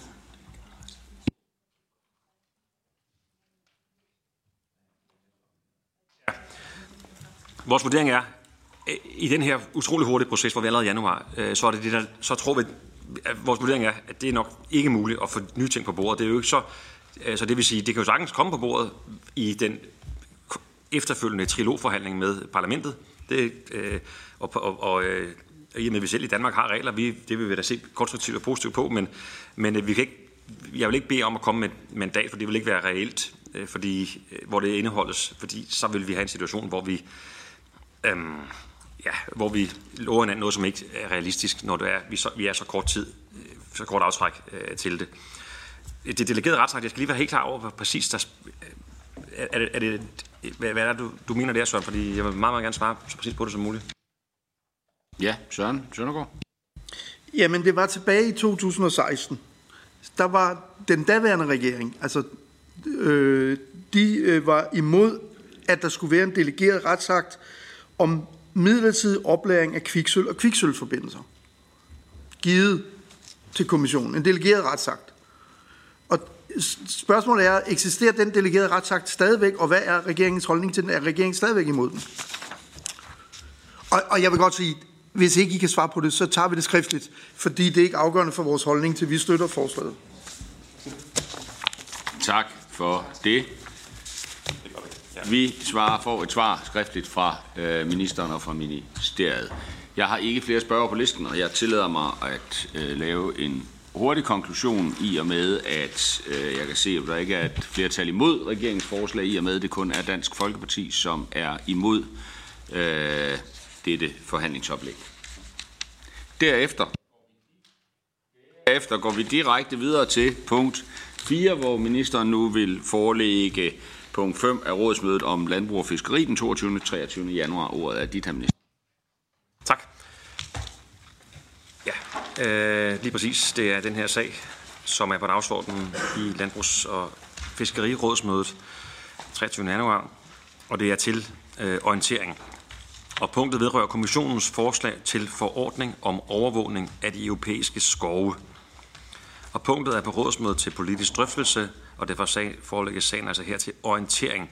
Vi har her i udvalget øh, drøftet den øh, under øh, forelæggelsen den 18. december, øh, hvor øh, den sagen undskyld, i december måned, fordi den 18. december var der rådsmøde for miljøminister, og der var den øh, også på dagsordenen. Øh, men det er altså stadigvæk et relativt nyt forslag, der øh, kom fra kommissionen her i slutningen af november måned sidste år. Og derfor kan jeg så give et lille referat af drøftelsen, vi havde på Miljørådsmødet. Og det referat, det må konkludere, at det var altså en forholdsvis overordnet øh, drøftelse, vi havde. øh, og forhandlingerne mellem medlemsstaterne er først lige i opstarten på øh, øh, det, der hedder arbejdsgruppeniveau. Så der er altså ikke rigtig meget nyt at fortælle om, øh, hvad vej det så vinder, øh, og hvordan det, øh, hvad vi så vi skulle tage stilling til, når det, når det kommer dertil. Men jeg kan jo sige noget om formålet med forslaget, og det er at introducere en styrket og mere harmoniseret tilgang til overvågning af skovenes tilstand og udvikling i EU. Så det vil sige, det er altså det, det handler om at sikre bedre datagrundlag. Og det skal så bruges til noget, og det skal nemlig bruges til at understøtte en bæredygtig forvaltning og en langsigtet planlægning på skovområdet i medlemslandene. Og det er øh, nogle formål, som regeringen hilser velkommen i det her forslag, og vi er enige i, at der er behov for en bedre belysning af skovenes tilstand og udvikling. Og det handler selvfølgelig særligt om at understøtte de indsatser, øh, som skal til for klima og biodiversitet, hvor vi jo ved, at skovene spiller en afgørende rolle. Og derfor er det jo vigtigt, øh, vigtige, øh, vigtige formål her. Og så, i vores arbejde vil vi selvfølgelig også sikre, at, at det vi har på eksisterende nationalt niveau, hvad angår overvågningsprogrammer, at det udnyttes bedst muligt. Og det er også et synspunkt, som jeg fremførte, og det var der flere medlemsstater på Miljørådsmødet i december, som, øh, som var enige i. Men vi er altså tidlige i processen. Vi er først lige gået i gang med at analysere det her forslag og dets konsekvenser, og på den baggrund så vil vi udvikle en mere detaljeret holdning til forslagets enkelte elementer, og det ser jeg frem til at drøfte med udvalget. Og tidsplanen, som det ser ud lige nu for os, det vil være, vi vurderer, at det vil være senere i år, når vi kommer længere, længere i forhandlingerne, at vi vil bede om at få det her på dagsordenen. Det skal vi sørge for, at det kommer. Øh, ordet er ja. dit, Therese Skavenius, for en bemærkning. Ja, øh, det er jo som i udgangspunktet øh, rigtig godt, men det der min, egentlig er min kommentar, som nu er det jo sådan lidt op en drøftelse, jeg synes, det er meget interessant, at hvis man kigger på forslaget, så er det jo netop det her med, at øh, der er en liste med alle de regler, som det her forslag hænger sammen med. Og den liste er rigtig lang. Vi har allerede en skovstrategi, en biodiversitetsstrategi, bioøkonomistrategi osv. osv. osv. Og hvorfor så en ny øh, et eller andet, om det så det er en frivillig ordning eller en forordning eller et, et forslag omkring det her. Jeg må bare konstatere, tror jeg, at meget af det, vi har allerede i vores lovgivning fint kunne sørge for, at vi havde gode, bæredygtige, robuste skove. Men vi gør det ikke, og det gælder sig i Danmark, og det gælder sig i, i, i europæisk sammenhæng. Så, så forhåbning om, at det her nye forslag vil ændre noget, så på en eller anden måde, så synes jeg, at vi måske skal bare øh, kigge på os selv og sige, hvad er det, vi vil? Vil vi noget af alt det her naturpolitik, som ligger i spandevis alle steder? Vi ved faktisk rigtig meget om, vi har faktisk ikke brug for mere data for at vide, hvorfor at skovene er vigtige for rigtig mange ting. Øh, så hvorfor bliver vi ved med at sidde og diskutere det og lave nye tilstande, i stedet for faktisk bare at implementere de gamle, og det betyder så faktisk at korrigere noget i forhold til landbrugspolitik, miljøpolitik osv. osv. Øhm, så det er egentlig min overordnede kommentar til det. Og så bare en lille ting. Øh, jeg ser, at Københavns Universitet øh, problematiserer noget i forhold til datakvalitet, lige præcis i forhold til det her. Og der er det måske bare et spørgsmål om, ministeren har forholdt sig til det, hvordan vi sikrer os, at hvis vi endelig laver noget i den her retning, øh, så er det vigtigt, at datakvaliteten er i orden, så vi faktisk kan bruge dem som noget sammenligneligt datamateriale på tværs af landene. Tak for det, Therese. Jeg har ikke flere spørgere på listen her, minister, så dermed får du ordet igen. Ja, øh, ja øh, men meget af det, Therese, du siger, det kan, kan jeg sagtens øh, erklære mig enig i, at der skal jo handling til. Men sagen er også den, og det er så også det, Københavns Universitet jo også siger, det er, øh, jo stærkere data vi har, jo, jo nemmere er det så også at få de mål opfyldt og de krav til at blive til virkelighed. Og, og, og øh, at det bliver nogle ensartede data på tværs af landene, hvor, man, hvor vi så kan, øh, altså når EU har en politik og vedtaget politik på øh, naturgenopretning, hvor skovene spiller en stor rolle, og vi har også vedtaget politikker på andre områder, øh, klima og øh, ja, lang, lang række områder, så må man jo sige, at, at, det, at, at det at have et stærkt, øh, et stærkt data, det er i hvert fald noget, som jeg også hører fra grønne organisationer, det er man meget interesseret i, at og øh, jo stærkere data vi har, jo nemmere er det også at stille håndfaste krav og kunne, og kunne øh, påvise, hvad det er, der skal til for at, at sikre, at det bevæger sig i den rigtige retning. Øh, så jeg kan godt forstå, hvad du siger, og, og man skal nok ikke, det vil være helt en stor fejl at sige, at så har vi løst det med at lave nogle flere tal og nogle flere data, men øh, jeg er helt sikker på, at det, at det skal også til. Og det gælder både skov, men det gælder også øh, Øh, andre ting i vores natur. Jo stærkere definerede data vi har for, for situationen, jo nemmere bliver det så også at kunne stille krav til, hvad skal der så til for at, at gå den bedre retning. Og så nævner du også øh, Københavns øh, Universitet. Øh, ja, øh, de her områder med EU, øh, øh, øh, øh, med EU øh, samlede EU-harmoniserede øh, øh, datakrav, der bliver det sådan, at medlemsstaterne godt kan gå videre. Så, så, så det vil være vigtigt for os, at dels skal vi sikre, at, at alt det meget stærke danske data, det kan blive brugt i de databaser og de indmeldinger, men også, at vi kan overvåge mere, altså at medlemsstaterne vil være i stand til det. Det mener jeg vil være et svar på. Det er ikke sådan, at hvis EU vælger et mindre ambitiøst, hvad det jo nok gør, for det bliver harmoniseret på alle lande, at så skal Danmark, kan vi ikke fortsætte med at overvåge, overvåge det lyder måske sådan lidt negativt, men registrere, hvad der er forskellige natur, sårbare natur og så videre ude i vores, øh, ude i vores skove. Så, så øh, det er der mulighed for. Og så vil jeg lige sige til formand, jeg har lige et enkelt punkt for orientering til sidst, jeg også lige skal nå at have med, med inden. Nå, Jamen, det er i orden, herr minister, i sagens natur. Velkommen. Ja, det er en orientering om et nyt forslag fra kommissionen, som vi jo gør, når der kommer et nyt forslag. Og det er, ja, det er en lille og meget teknisk lovgivningspakke på kemikalieområdet, og titlen på det hedder Et stof, en vurdering. Og så det vil sige, der ligger altså i det noget, øh, hvad skal man sige, noget øh, forenkling. Og det er noget af det, vi sidst efterspørger det her udvalg, når vi drøfter EU, øh, øh, EU-politikker. Så et stof, en vurdering.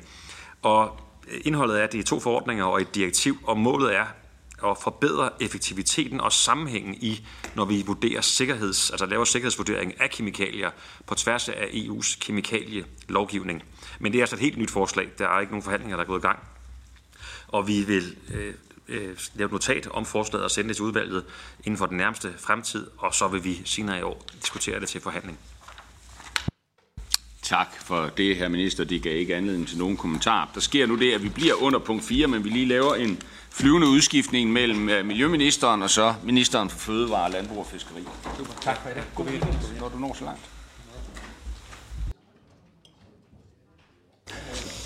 Ja, men som sagt, så er vi blevet under punkt 4, og jeg kan nu byde velkommen til øh, Ministeren for Fødevare, Landbrug og Fiskeri, som så vil pålægge punkt 1 til 4 på rådsmødet om landbrug og fiskeri den 22. og 23. januar. Ordet det er dit, herr minister. Tak, øh, tak for det, formand. Tak for øh, invitationen, øh, som vi jo plejer. Forud for rådsmøderne, så vil jeg øh, gennemgå dagsordenen for rådsmødet netop for landbrug og fiskeri her den 23. januar 2024. Og øh, ved det møde, der er der øh, fire punkter på dagsordenen, som øh, bliver forelagt til øh, orientering. Punkt 1, det er en øh, præsentation af det belgiske formandskabs arbejdsprogram. Og her der er de øh, vigtigste sager set med danske øjne øh, forslaget om nye genomteknikker i forhold til planter og derudover også kommissionens dyrevelfærdspakke. Punkt 2, det er øh, et tilbagevendende punkt om handel og landbrug. Og der forventes det også, at fokus vil være øh, på de fortsatte udfordringer i sammenhængen mellem øh, EU og Ukraine, hvor vores tilgang jo også, som det vil være udvalget bekendt, at vi skal undgå handelsrestriktioner over for øh, Ukraine, og det vil være en, øh, synes vi, en helt forkert tilgang at introducere handelsrestriktioner på EU-plan, øh, men også i særdeleshed øh, gøre det på national plan. Frihandel og EU, det hjælper den ukrainske økonomi øh, og knytter også der med Ukraine tættere til EU. Og et andet vigtigt emne bliver forberedelsen af WTO's 13. ministerkonference, som vil finde sted øh, i Abu Dhabi i slutningen af februar. Og for dansk side, der bakker vi stærkt op om det multilaterale handelssystem og WTO. Punkt 3, det er en drøftelse om fremtidens landbrug i EU, og den skal så føde ind i en strategisk dialog, som øh, kommissionen vil i gang sætte, øh, og der vil være en bred inddragelse af forskellige interessenter i den dialog. og hvor vi fra dansk side øh, helt overordnet vil lægge vægt på for det første den grønne omstilling, for det andet øh, fortsat markedsorientering, og for det tredje, at der er behov for en forenkling af den fælles landbrugspolitik. Det er et emne, som vi også vil vende tilbage til øh, i de kommende år, når vi skal begynde at diskutere udformningen af EU's landbrugspolitik efter 2027. Punkt 4, det omhandler kommissionens forslag om tilpasning af reglerne for flereårige planer for Østersøen, Nordsøen og de vestlige farvande. Og med forslaget der fjernes en enslydende bestemmelse i de tre planer. Øh, den fastslår, at fiskerimuligheder under alle omstændigheder skal fastsættes med mindre end 5% sandsynlighed for, at en bestands gydebiomasse falder under grænsereferencepunktet. Kommissionen har øh, for første gang i sin forslag om fiskerimulighederne for 2024 anvendt en meget restriktiv fortolkning af bestemmelsen, så den fik forrang frem for andre beskyttelsesforanstaltninger. Rådet var ikke enige i kommissionens fortolkning, og med kommissionens forslag her, der fjerner man usikkerheden om forståelsen af teksten, og det kan vi fra regeringens side støtte, altså kommissionens forslag. Punktet er ikke på dagsordenen til rådsmødet, men forventes at blive vedtaget på et kommende rådsmøde.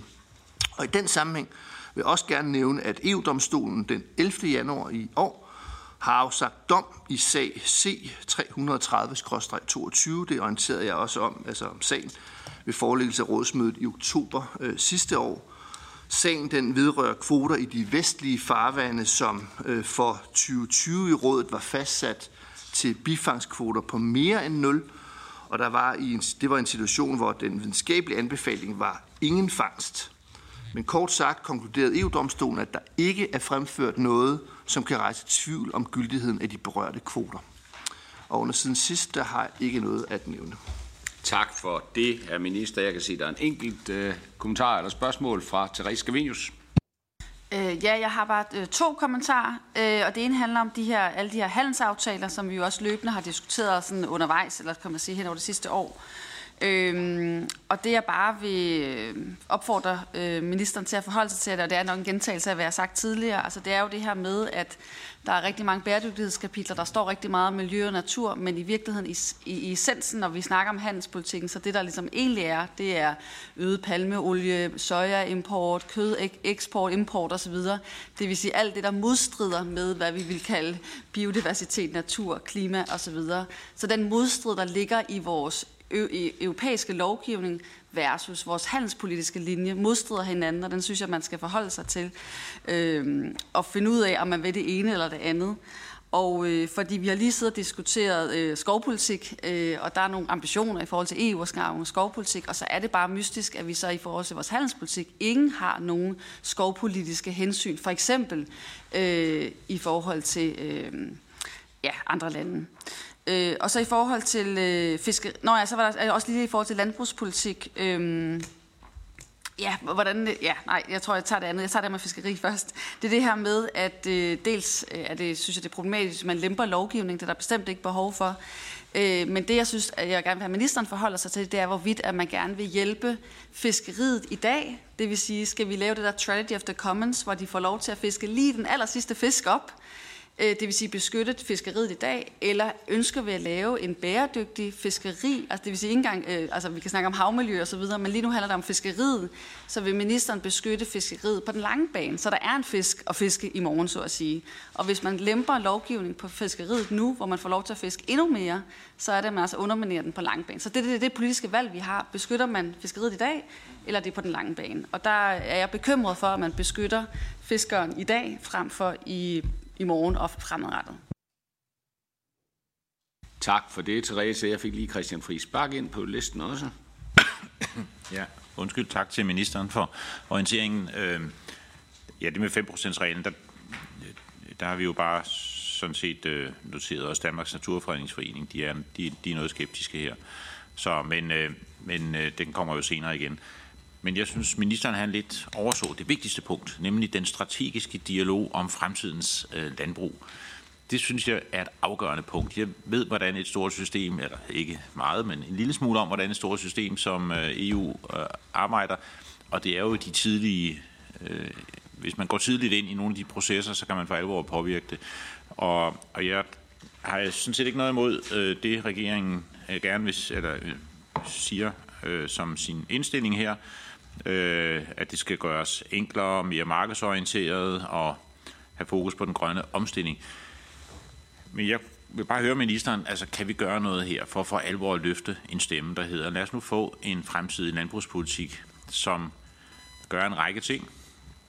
For det første øh, sætter landmanden fri øh, i højere grad end i dag, laver en langt mere bedriftsbaseret tilgang til det, øh, får en opdeling af landbrugene i nogle kategorier, hvor det uundgåelige mål er, at nogle af de store industrilandbrug, kan man sige, øh, i fremtiden skal have udfaset øh, en god del af deres støtte i hvert fald. Det, giver, det giver ikke mening at behandle alle landbrug ens her.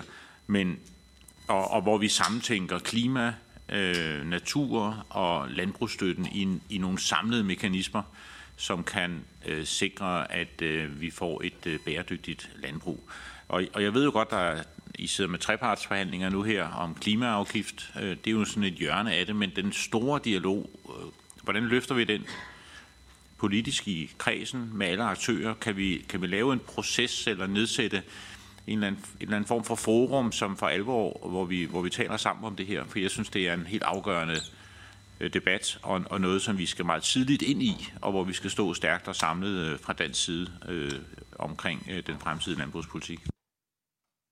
Tak for det, Christian. Det, det er jo et spørgsmål, som optager mange i hele EU i øjeblikket, så det er jo rigtig interessant. Ministeren? og som helt sikkert også kommer til at fylde noget i den kommende øh, Europavalgkamp, øh, parlamentsvalgkamp. Det er jeg ikke et sekund i tvivl om.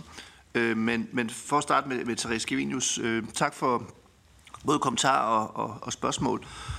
Øhm, og øh, det du spørger til blandt andet omkring, øh, du optegner et, et skisma eller et dilemma, om man vil, mellem øh, understøtte en grøn omstilling, bæredygtighed øh, over for øh, nogle af de andre, øh, kan man sige, måske mere økonomiske, øh, altså handelsvarer, som palmeolie med videre. Øh, altså, øh, kommissionen har i øh, juni 22 præsenteret forskellige tiltag øh, for netop at kunne styrke tilgangen øh, til øh, både handel og bæredygtighed i en udvikling inden for de øh, handelsaftaler, som EU laver øh, Øh, for netop at have altså, kan man sige, fokus på det her, så det ikke bare er en handelsaftale, men der også ligger nogle elementer omkring netop at styrke bæredygtigheden som en del af det, og blandt andet øh, kan man så referere til den øh, nyligt indgået aftale med New Zealand, hvor der bliver sat, øh, i hvert fald indtil nu, de højeste standarder for bæredygtighed i, øh, i en handelsaftale, EU har indgået. Så man kan sige, det er noget, som der er, der er fokus på, og det har også en isoleret set en dansk interesse, øh, alt den stund, at vi også har nogle, nogle spidskompetencer øh, i noget af det, vi også eksporterer, teknologier, udstyr med videre, øh, know-how. Øh, så set isoleret fra et dansk synspunkt er det, er det vigtigt, at vi gør det, men det er så også det, som er reference til handelsaftalen med New Zealand, der, er, der også er EU-sporet. Spørger du i forhold til fiskeri, øh, og øh, er det ligesom øh, hensynet til fiskerne i dag, og ikke hensynet til fiskerne i morgen? Altså det, det synes jeg ikke, man kan sige, at det er et enten eller. Altså vi skal både have et fiskeri i dag, og dermed også nogle rammer for, at vi kan have de arbejdspladser, den aktivitet og den øh, kulturarv, der ligger omkring det i dag.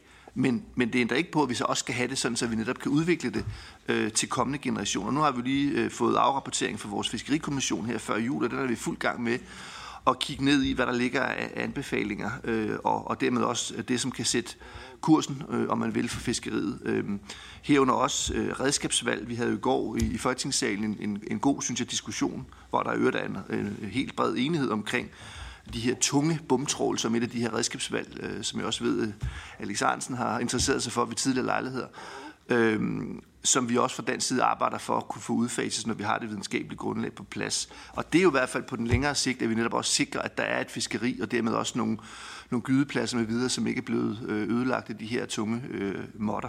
Så, så jeg synes, at det, det giver sådan set en, en fin øh, balance imellem, at vi både skal have et fiskeri i dag, og med de arbejdspladser og muligheder, men, men selvfølgelig øh, også have blikket for, hvad der kommer til at ske for kommende generationer.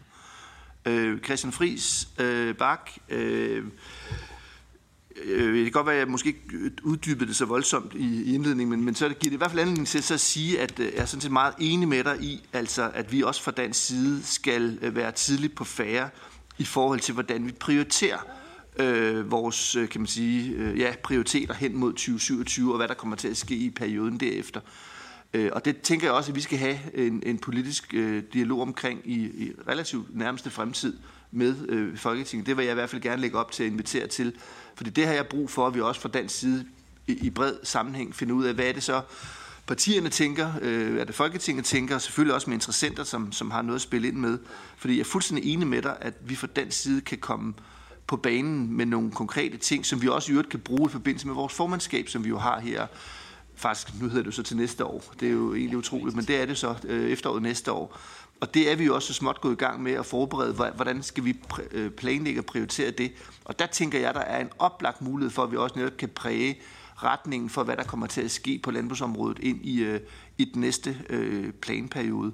Herunder også, som du også kredser om, omkring øh, øh, hvordan vi kan også i forhold til grøn omstilling, arealanvendelse, øh, hvordan kan vi få de ting til at spille øh, endnu bedre sammen, end vi gør i dag, som jo er nogle af de ting, som, som vi også skal have nogle bud på. Så jeg tænker, at det må være i hvert fald en platform, men det vil jeg meget, meget gerne invitere til, så vi også øh, fra Folketingets side på, på forkant med den øh, diskussion. Tak for det, her minister Therese. Ja, jeg har bare lige en kort opfølgning. Øhm, det er rigtigt, som jeg husker med New Zealand, så var det det her med intensivt øh, dyrehold, man ikke måtte have. Så, så det er et eksempel på, som er lidt bedre, men hvor alle andre netop ikke har nogen regler, hvor alt om bæredygtighed er øh, hensigtserklæringer, noget vi samarbejder omkring, men ikke et krav, der ligger som grund for handelsaftalen. Så jeg synes bare grundlæggende, jeg vil opfordre øh, regeringens holdning til at være, at vi selvfølgelig skal forsøge at få implementeret EU's lovgivning, også i handelsaftalerne. Vi siger jo tit herhjemmefra at vi i Danmark kan vi ikke gøre så meget, øh, fordi vi er et lille land, men her kan vi faktisk gøre rigtig meget, hvis vi får med til at understøtte en bedre handelsaftale, for eksempel med Chile. Hvis det, havde, hvis det var meget mere bæredygtigt, så havde vi, var vi kommet meget længere, end hvad vi faktisk kunne have gjort herhjemme. Så det er bare en opfordring herfra, at hvis vi gerne vil lave øh, bæredygtighed i verden, så er handelsaftalerne, de europæiske handelsaftaler et vigtigt instrument, og derfor er det virkelig ærgerligt, at de fuldstændig er blottet, de fleste af dem blottet fuldstændig fra at have nogle krav til øh, både natur, klima, bæredygtighed og hele den, øh, det, og hele den del. Tak for den kommentar, minister. Ja, det, det tog jeg nemlig også ned som en kommentar, fordi altså, øh, min, min tilgang er sådan set den samme. At jeg, synes det, jeg er sådan set ikke uenig i, at det skal være et element, som vi også, både fra dansk side og dermed også fra EU's side, skal have med, øh, når vi laver de her øh, handelsaftaler. Øh, man kan sige, der skal også to til en tango, så enten så kan man vælge at sige, at vi vil ikke handle mere, eller også må man vælge at indgå en aftale, men hvor de elementer så fylder øh, mest muligt, om man vil. Og det er så det eksempel fra, fra New Zealand, er et eksempel på, at man begynder at arbejde i den retning, Øh, og det synes jeg er den rigtige retning at gå, så, så det er i hvert fald den linje, som, øh, som jeg har også dermed regeringen. Tak for det, og jeg har ikke flere kommentarer. Dermed kan jeg ønske ministeren en, ja, må jeg sige, fremragende weekend. Og lige Og hermed går vi videre til øh, punkt 5, øh, og det er klima-, energi- og forsyningsministeren, der vil forelægge fordringen om foranstaltning til reduktion af omkostningerne ved etablering af Giganet. Og der er tale om et revideret forhandlingsoplæg, og sagen den har tidligere været forelagt til forhandlingsoplæg den 13. oktober 2023. Ordet, det er dit, herr minister. Tak for det, formand. Øh, jeg forelagde den 13. oktober sidste år forslaget om en gigabit-forordning til forhandlingsoplæg. Rådet vedtog sin holdning til forslag på telerådsmødet den 5. december. Europaparlamentet har i forhandlingerne med rådet fremlagt et forslag om en ændring af prisreguleringen af udlandstelefoni. Det forslag indgik ikke i kommissionens oprindelige forslag, og derfor heller ikke i forhandlingsoplægget fra oktober. Jeg forelægger i dag et supplerende forhandlingsoplæg om dette emne. Der har siden 2019 været fastsat et loft over, hvor meget det må koste for forbrugerne at ringe eller sende sms'er fra deres hjemland til et andet EU-land. De regler står til at udløbe i maj 24. Europaparlamentet har foreslået hele at afskaffe teleselskabernes mulighed for at opkræve en mere pris for udlandstelefoni inden for EU. Regeringen øh, vil omvendt gerne være med til at forhindre, at de forbrugere, der benytter udlandstelefoni, kommer til at betale urimelig høje priser for den type af tjenester. Priserne for udlandstelefoni bør ikke være markant højere, end hvad det koster at levere tjenesterne. Højere priser for udlandstelefoni er en unødig barriere for kommunikation mellem EU-landenes borgere. På den baggrund støtter regeringen en fortsat prisregulering af udlandstelefoni, herunder en eventuel reduktion af detaljprislofterne, for eksempel ved hjælp af en gradvis årlig reduktion af detaljprislofterne, hvis de underliggende, underliggende data understøtter det. Regeringen anerkender omvendt, at der kan være reelle omkostninger forbundet med at udbyde udlandstelefoni for teleselskaberne, og prisregulering bør sikre, at selskaberne kan få disse omkostninger dækket.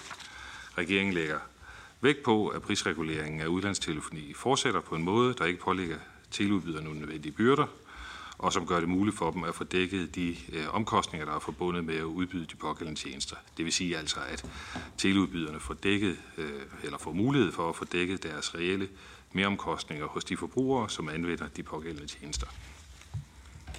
Tak for det, herre minister. Ja, jeg har et par spørger. Therese Scavenius.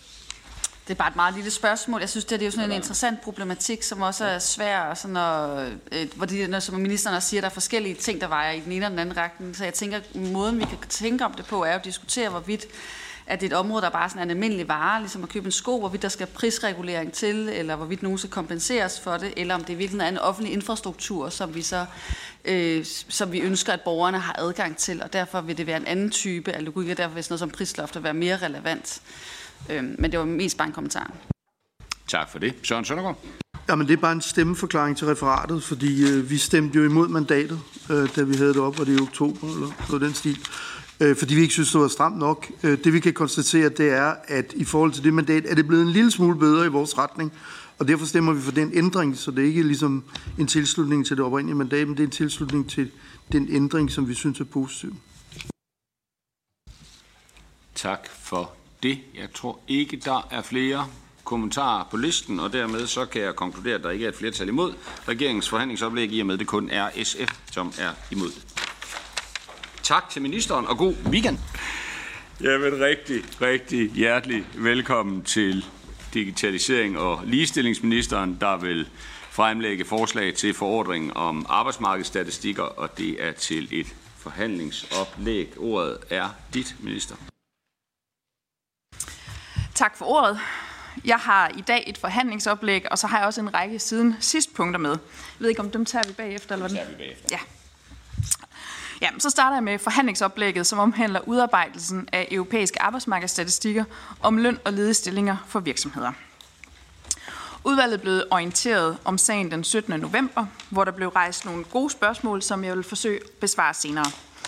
Oprindeligt så var planen at tage forhandlingsoplæg den 1. december, men på grund af nogle uforudsete forhold, så lykkedes det desværre ikke. Forslaget har til formål at etablere en fælles lovgivningsramme for europæisk arbejdsmarkedsstatistik om løn og ledestillinger for virksomheder. Lovgivningen integrerer tre eksisterende forordninger om henholdsvis statistik, om lønstruktur og samlede arbejdsomkostninger. Det kvartalsvise lønomkostningsindeks, kvartalstatistikker over ledige stillinger. Forslaget indfører, indfører såkaldte ad hoc-moduler, hvor kommissionen fremover kan tilføje supplerende spørgsmål til eksisterende dataindsamlinger om arbejdsmarkedsforhold. Herudover gør forslaget den kønsopdelte lønstatistik obligatorisk. Den er hidtil blevet indsamlet på frivillig basis. Forslaget udvider også kravene på nogle statistikområder, så der er bedre dækning af mindre virksomheder og af den offentlige sektor. De præcise datakrav vil blive specificeret i gennemførelsesretsakter.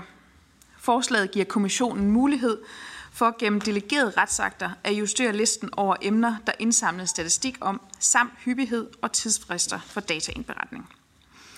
I det nuværende forslag er der ingen afgrænsning af de statistiske informationer, som medlemsstaterne via gennemførelsesretsakterne kan blive forpligtet til at levere. Vi befinder os tidligt i processen, da der kun har været afholdt tre møder på teknisk niveau. Vi afventer, hvordan det belgiske formandskab arbejder videre med forslaget. Jeg finder det hensigtsmæssigt at forelægge forhandlingsoplæg allerede nu, da forslag på statistikområdet kan bevæge sig hurtigt. På mødet i Europaudvalget den 17. november ønskede Therese Scavenius at få bekræftet, om landbrug og fiskeri er undtaget i forordningen, og det kan bekræfte, at de er undtaget. Ligeledes rejste Christian Friis Bak spørgsmålet om, at forslaget potentielt kan indebære en betydelig administrativ byrde for virksomheder med færre end 10 ansatte. Og det er en bekymring, der ligeledes er blevet rejst af Dansk Arbejdsgiverforening. Jeg er enig i bekymringen, og i forhandlingsoplægget vil Christian Friis Bak og udvalget også kunne se, at regeringen bestræber sig på at adressere den bekymring. Og så nu til forhandlingsoplægget, som jeg håber, at I vil støtte. Regeringen støtter intentionerne om at samordne lovgivningen på de berørte statistikområder.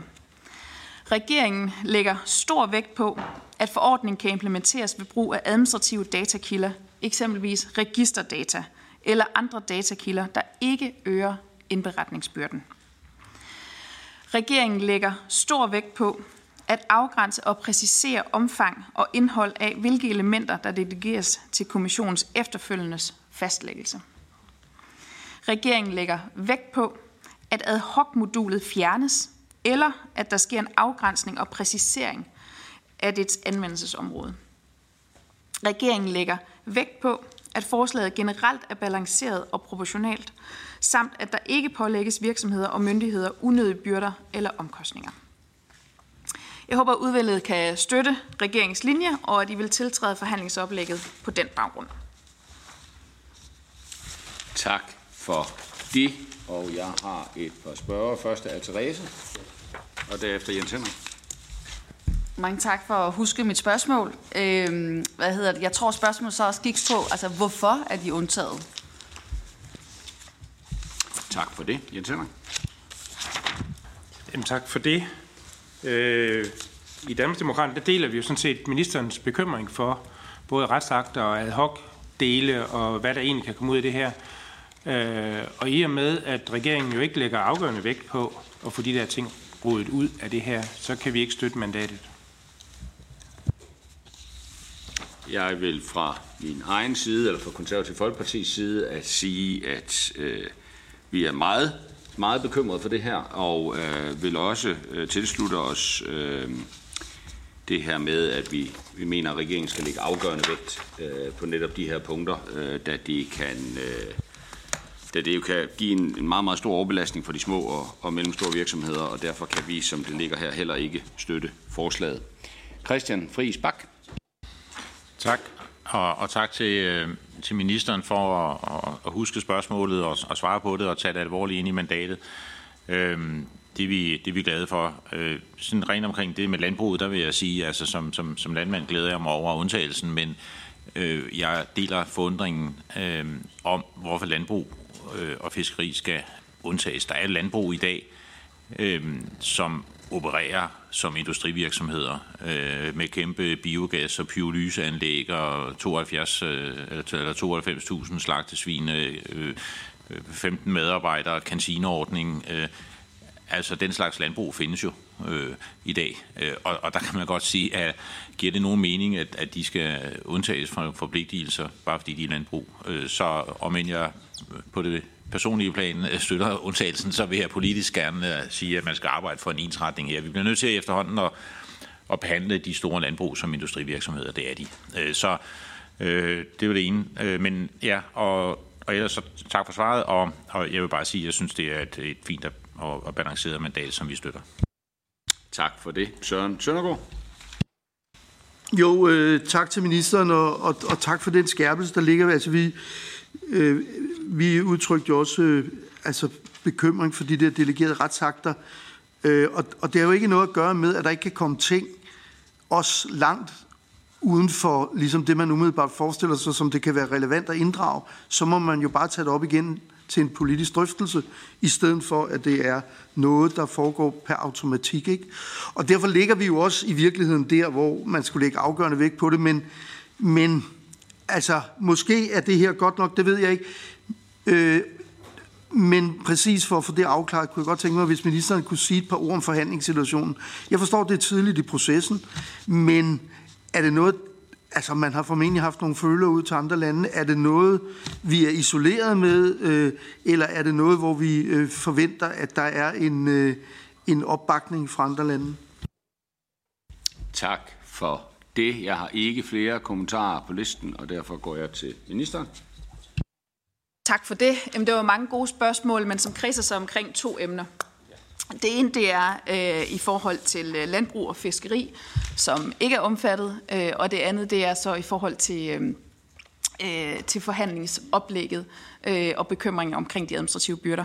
Først i forhold til landbrug og fiskeri. Ja, de er ikke omfattet. Hvorfor er de ikke omfattet?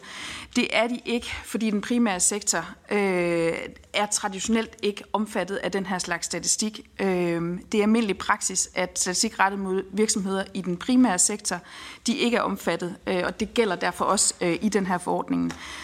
Øhm, og de er typisk dækket af andre forordninger, øh, omkring EU's øh, informationsnetværk for landøkonomisk bogføring. Øh, og det er også et hensyn til at sikre noget kontinuitet i indsamlingen af statistik i den primære sektor.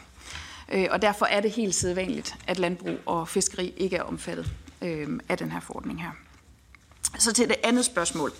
Øh, jeg vil gerne understrege, øh, at regeringen deler bekymringen øh, om øh, at sikre øh, Øh, øh, hensynet til, øh, at, at det ikke rammer for administrativt hårdt i forhold til virksomhederne. Øh, og derfor lægger vi også stor vægt på, øh, at det er muligt at indsamle øh, data ved administrative datakilder, eksempelvis registerdata, så det ikke øger indberetningsbyrden.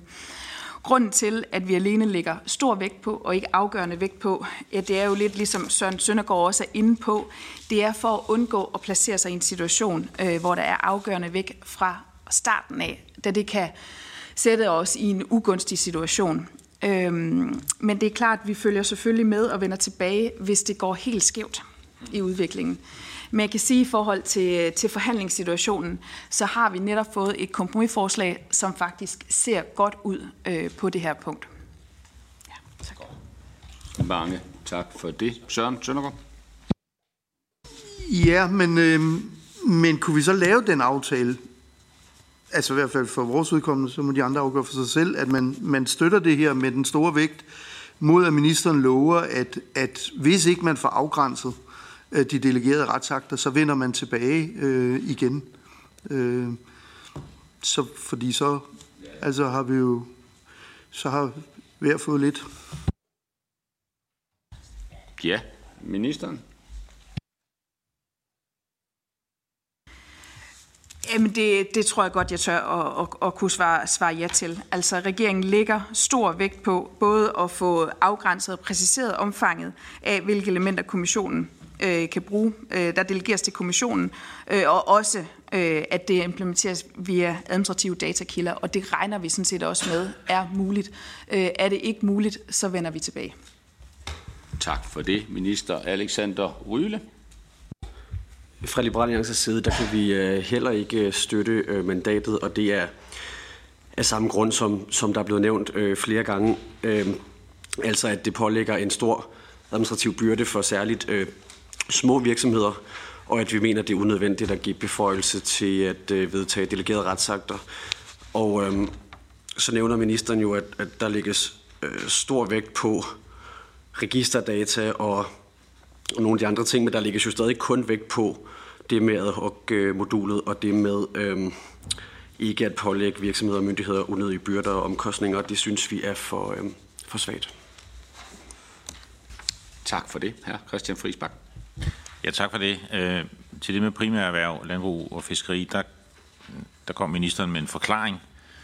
Øh, men det, øh, det, det var en forklaring, men det vi efterlyste var jo sådan set også en holdning. Øh, og, og det vil sige, vi, vi ser jo en landbrugssektor, der, der, der udvikler sig øh, på en måde, øh, vi får snart vertikale landbrug i kombination med almindelige landbrug, ikke? Øh, måske gigantiske bygninger med masser af ansatte, der render rundt og, og passer kunstvandingsanlæg, og, og også som sagt pyrolyse og mm, øh, øh, biosolutions og alt muligt bliver smeltet sammen. Så den der skillelinje der, den bliver jo et eller andet sted kunstig, og vi har lige diskuteret med landbrugsministeren, som frem, og fødevare- og landbrugsministeren, fremtidens landbrug, og der bliver vi nok nødt til at, altså, bruge, altså der, vi bliver nødt til at afskaffe den her øh, lidt kunstige skældning og sige, at der skal være nogle regler, der gælder for alle. Og hvis man har mere end 10 ansatte, det kunne være en naturlig grænse, så bør det gælde for alle øh, virksomheder. Øh, og, og det gælder på det her område, men det gælder i virkeligheden på alle. Men, men det, det var det, jeg spurgte om. Er deler ministeren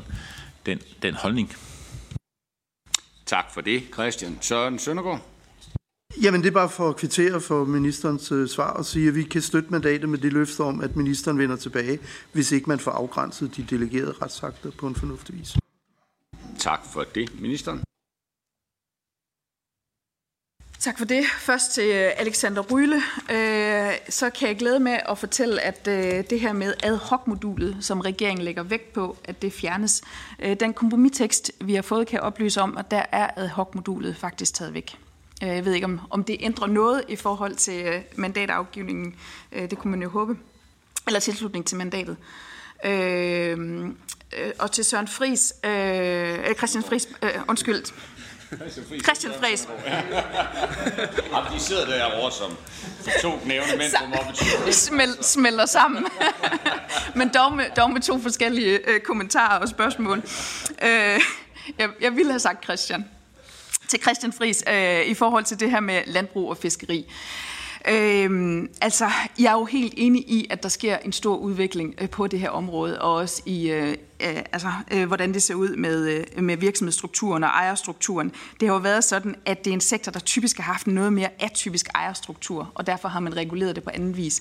Men politisk er jeg da helt enig i, at det er vigtigt, at vi også indsamler statistik øh, på den branche. Det gør vi så i et andet regi, Øh, det mener jeg, vi skal gøre. Det er vigtigt også at sikre den kontinuitet.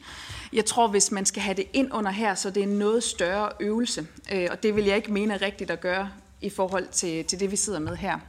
Øh, ja. Øh, og Søren Søndergaard, det tog jeg mere som en, en kommentar. Ja. Tak for det. Så har vi en enkelt kommentar tilbage. Det er Kim Valentin. Ja, jeg vil bare notere, at, øh, at jeg synes, jeg synes, det ville være urimeligt, hvis landmænd og, og, og fiskere skulle indberette to steder. Altså, det kan da godt være på sigt, at man øh, kan lave det sådan, at øh, det er et sted. Men altså, det er ikke sådan lige nu. Og derfor må man jo fastholde, at der er to systemer, der indberetter man hver for sig, og det vil være helt urimeligt, hvis øh, landmænd skulle indberette to steder. Tak for det, og jeg tænker, det anser jeg som værende en kommentar, og derefter kan vi gå til mandatet, og jeg kan jo konkludere, at der ikke er et flertal imod regeringens øh, forhandlingsoplæg, i og med, at det er kun er LA, øh, Danmarksdemokraterne, Konservative Folkeparti og Dansk Folkeparti, som er imod mandater. Og dernæst går vi til punkt 7, som er siden sidst, og til alles overraskelse ved digitalisering og ligestillingsministeren, øh, som vil orientere om en række sager. Værsgo, minister. Ja, herunder siden sidst, så har jeg en række sager på det digitale område, som jeg gerne vil orientere om. Først vil jeg kort orientere udvalget om forordningsforslaget om et interoperabelt Europa og udviklingen efter, at regeringen tog forhandlingsoplæg den 21. april. Rådet og Europaparlamentet har den 13. november landet en endelig aftale om forslaget. Forordningen har til formål at sikre effektive og sammenhængende digitale offentlige tjenester for borgere og virksomheder på tværs af Europa. Som en central forpligtelse bliver det obligatorisk for både EU-kommissionen og medlemsstaternes myndigheder at gennemføre interoperabilitetsvurderinger, før der fremsættes nye lovforslag eller træffes beslutninger om større ændringer af eksisterende grænseoverskridende IT-systemer. Regeringen finder overordnet aftalen balanceret, og at, den danske, og at danske prioriteter er imødekommet på tilfredsstillende vis. Et andet forslag, hvor der er sket meget, er på forordningen om kunstig intelligens. Som I nok har hørt, blev der efter en historisk lang trilogforhandling indgået en aftale den 8. december sidste år. Det har været et langt forhandlingsforløb, og den daværende S-regering tog forhandlingsoplæg i udvalget den 3. juni 2022. Jeg er rigtig glad for og stolt over, at vi nu som de første i verden har givet både virksomheder og borgere klarhed over, klarhed over, hvad de må og ikke må, når det kommer til kunstig intelligens. Med aftalen skaber vi et indre marked for etisk og sikker kunstig intelligens, og vi sikrer, at borgere kan føle sig trygge ved den nye teknologi. Det er historisk, og jeg er meget tilfreds med, at vi i EU har handlet rettidigt og allerede nu sætter rammerne for kunstig intelligens. Aftalen er balanceret og ambitiøs og bevarer den risikobaserede tilgang, som Danmark i overensstemmelse med forhandlingsoplægget har lagt vægt på.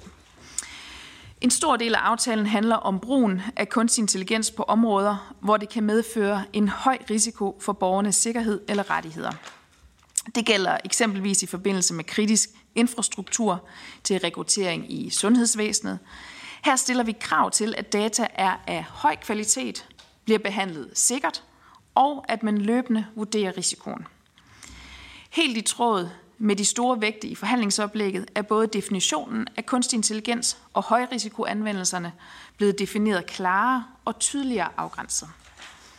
I forhandlingerne er der også kommet et helt nyt afsnit, afsnit ind om såkaldte kunstig intelligenssystemer og modeller til generelle formål, som eksempelvis ChatGPT. Den type kunstig intelligens havde kommissionen af gode grunde ikke taget direkte højde for i det oprindelige forslag fra april 2021. Jeg synes, det er rigtig godt, at der med aftalen kræves transparens for modeller til generelle formål, og at der kommer regler for, at man skal holde skarpt øje med de mest kraftfulde kunstig intelligensmodeller. Det er også i tråd med det danske forhandlingsoplæg, der lægger vægt på en risikobaseret tilgang og på at sikre en etisk og sikker anvendelse af kunstig intelligens. Derudover indeholder aftalen også enkelte forbud mod uacceptabel brug af kunstig intelligens, eksempelvis såkaldt social scoring, som vi har set i Kina.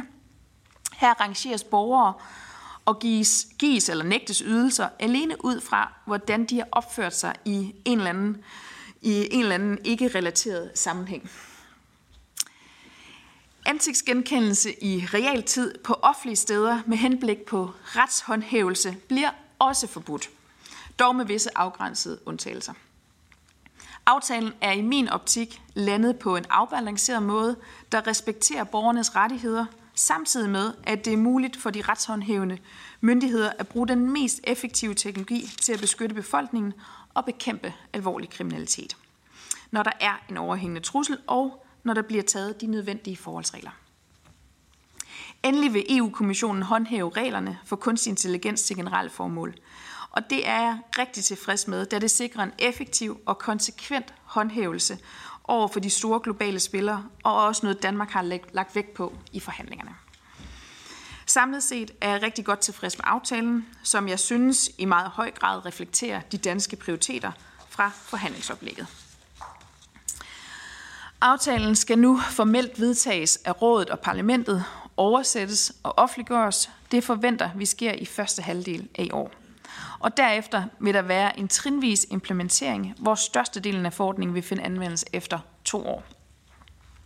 Kommissionen har dog allerede åbnet en såkaldt AI-pagt, hvor virksomheder frivilligt allerede nu kan skrive sig op til at leve op til for hele forordningen, så snart den bliver offentliggjort. Den næste sag, jeg vil øh, orientere om, er forordningen om en ramme for en europæisk digital identifikation, den såkaldte EIDAS 2-forordning. Og her nåede man til enighed i trilogforhandlingerne den 8. november.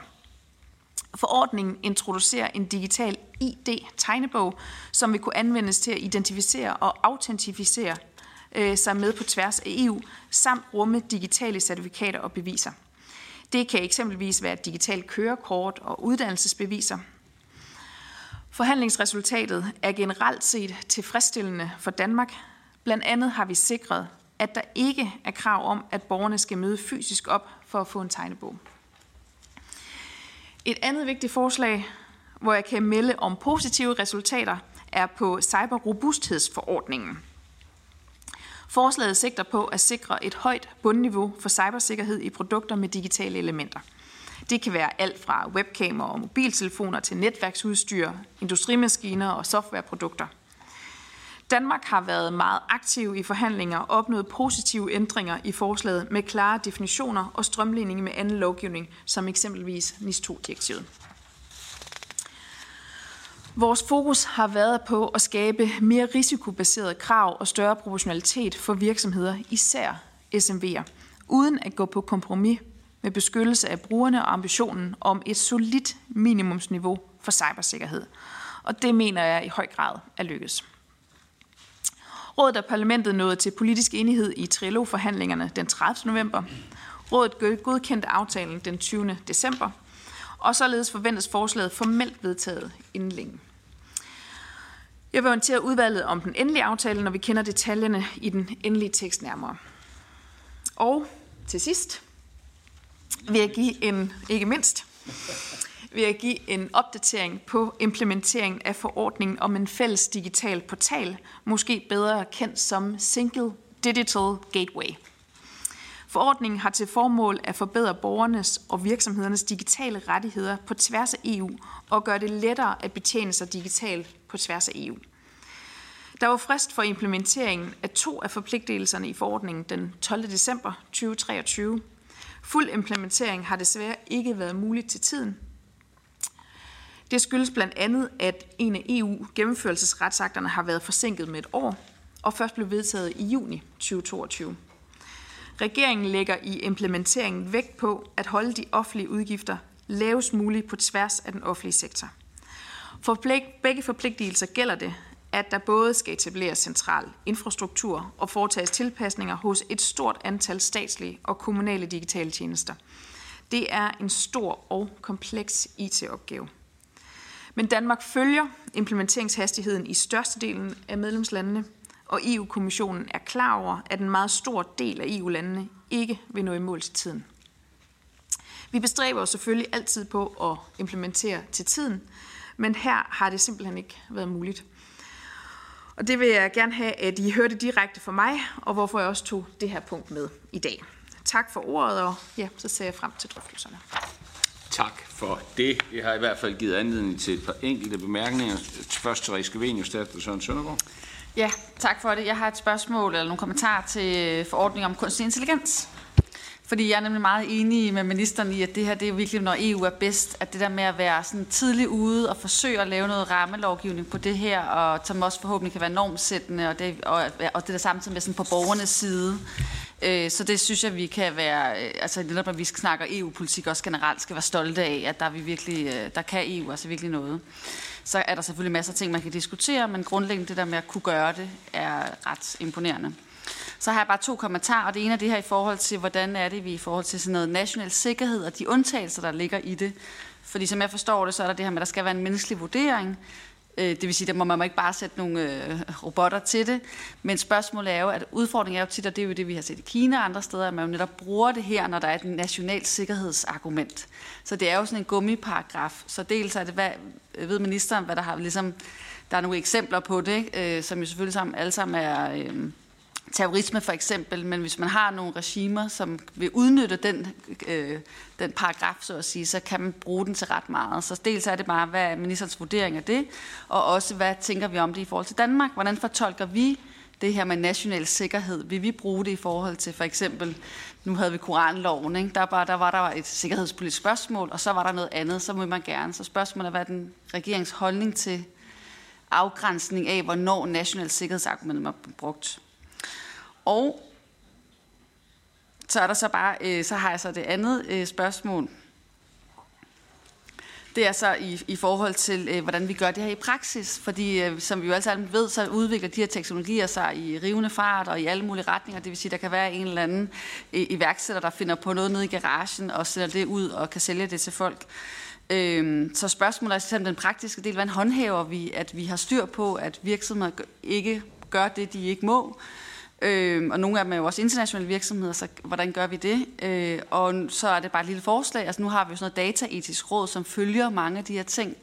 Øh, kunne man forestille sig, at de også skulle følge de her ting, eller skal vi oprette noget, der hedder et kunstig intelligens etisk råd eller lignende, som netop måske er, følger alle de her ting og holder styr på, at øh, vi faktisk i praksis får implementeret de her gode principper.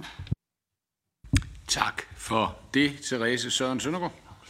Øh, jeg, jeg skal ikke genoptage diskussionen. Jeg, jeg vil bare sige tak til ministeren og til ministeriet for at have lavet de her tilbagemeldinger. Det er vi altså ikke vant til. Det vil jeg bare sige.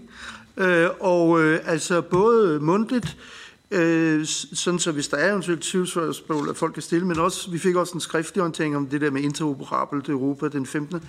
Altså, tusind tak for det. Mange tak, minister. Tak. Jamen, øh det er jo dejligt at, at få de gode kommentarer. Øh, og rosen, som øh, kan rettes videre, også tak.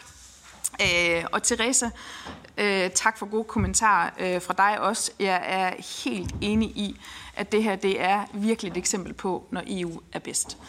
Altså, vi har fået de første regler i verden for kunstig intelligens, øh, og på en meget, meget god måde en risikobaseret tilgang, hvor man forsøger at hegne det ind, der er mest risikobetonet, hvor man så samtidig sikrer, at der også er plads til innovation. Men vi bliver nødt til at have nogle rammer for kunstig intelligens.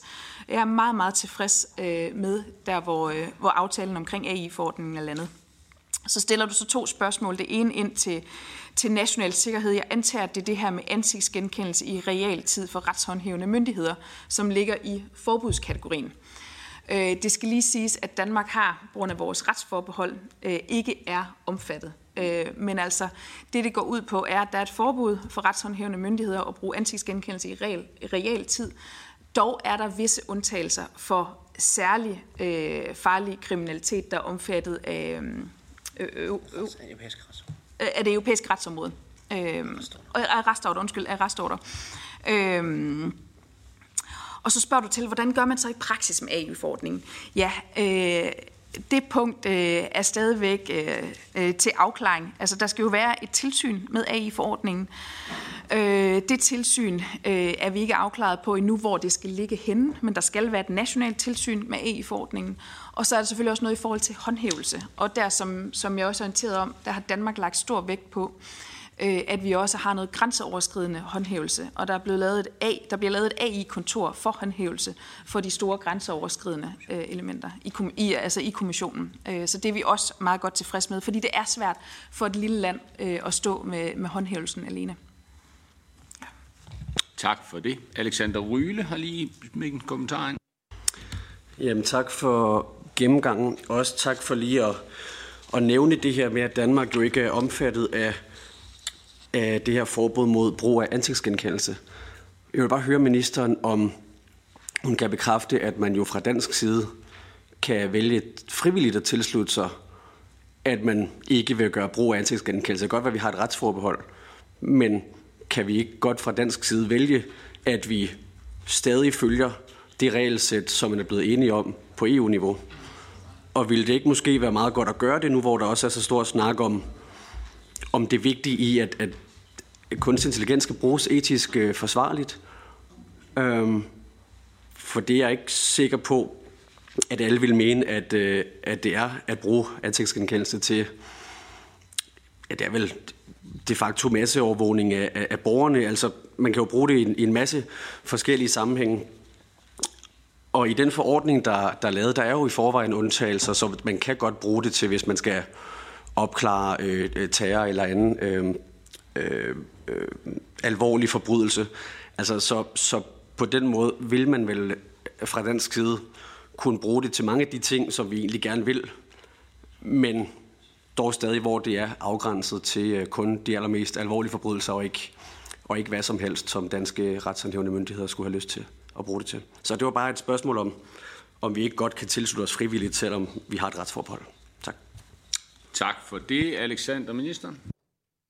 Tak. Jo, men der er et retsforbehold øh, på det her område her, og det betyder jo så også, øh, at Danmark kan jo godt vælge at bruge ansigtsgenkendelse, øh, men det er Justitsministeriets ressortområde, i hvilket omfang øh, man vil bruge det i Danmark. Øh, det er ikke øh, relateret til, til den her forordning her. Det er, det er dansk anlæggende at høre sig under Justitsministeriets ressort, i hvilket omfang man vil bruge den teknologi. Tak for det. Therese? Men øh, nu er det jo øh, dig som minister for det her område, der ved rigtig meget om det, så vil du opfordre og snakke om det internt i regeringen? For jeg synes faktisk, det er rigtig vigtigt øh, at vide regeringsposition på det her. Så, så hvad er din holdning til det? Ja, minister. Jamen, altså, jeg udtaler mig om det, der, der ligger på, på mit ressort her. Øh, og i forhold til kunstig intelligensforordningen, øh, øh, har det været vigtigt, også fra dansk side, og ikke... Øh, øh, at der stadigvæk er mulighed for at bruge de nye digitale muligheder, der er, men afgrænset. Øh, og derfor har Danmark også støttet, at det er muligt at bruge ansigtsgenkendelse i realtid, øh, under nogle, nogle, nogle undtagelser øh, i de mest alvorlige situationer, hvor det er forbrydelser, der er omfattet øh, af den europæiske øh, arrestorder. Øh, øh og det synes vi sådan set er et, er et godt sted, at det er landet. Tak for det. Og tusind tak til ministeren for at være her. Øh, det er fra formandens side altid en fornøjelse. Der er altid øh, meget grundigt og meget gennemarbejdet, når ministeren er i udvalget. Jeg vil gerne sige tak for og ønske ministeren en fremragende weekend.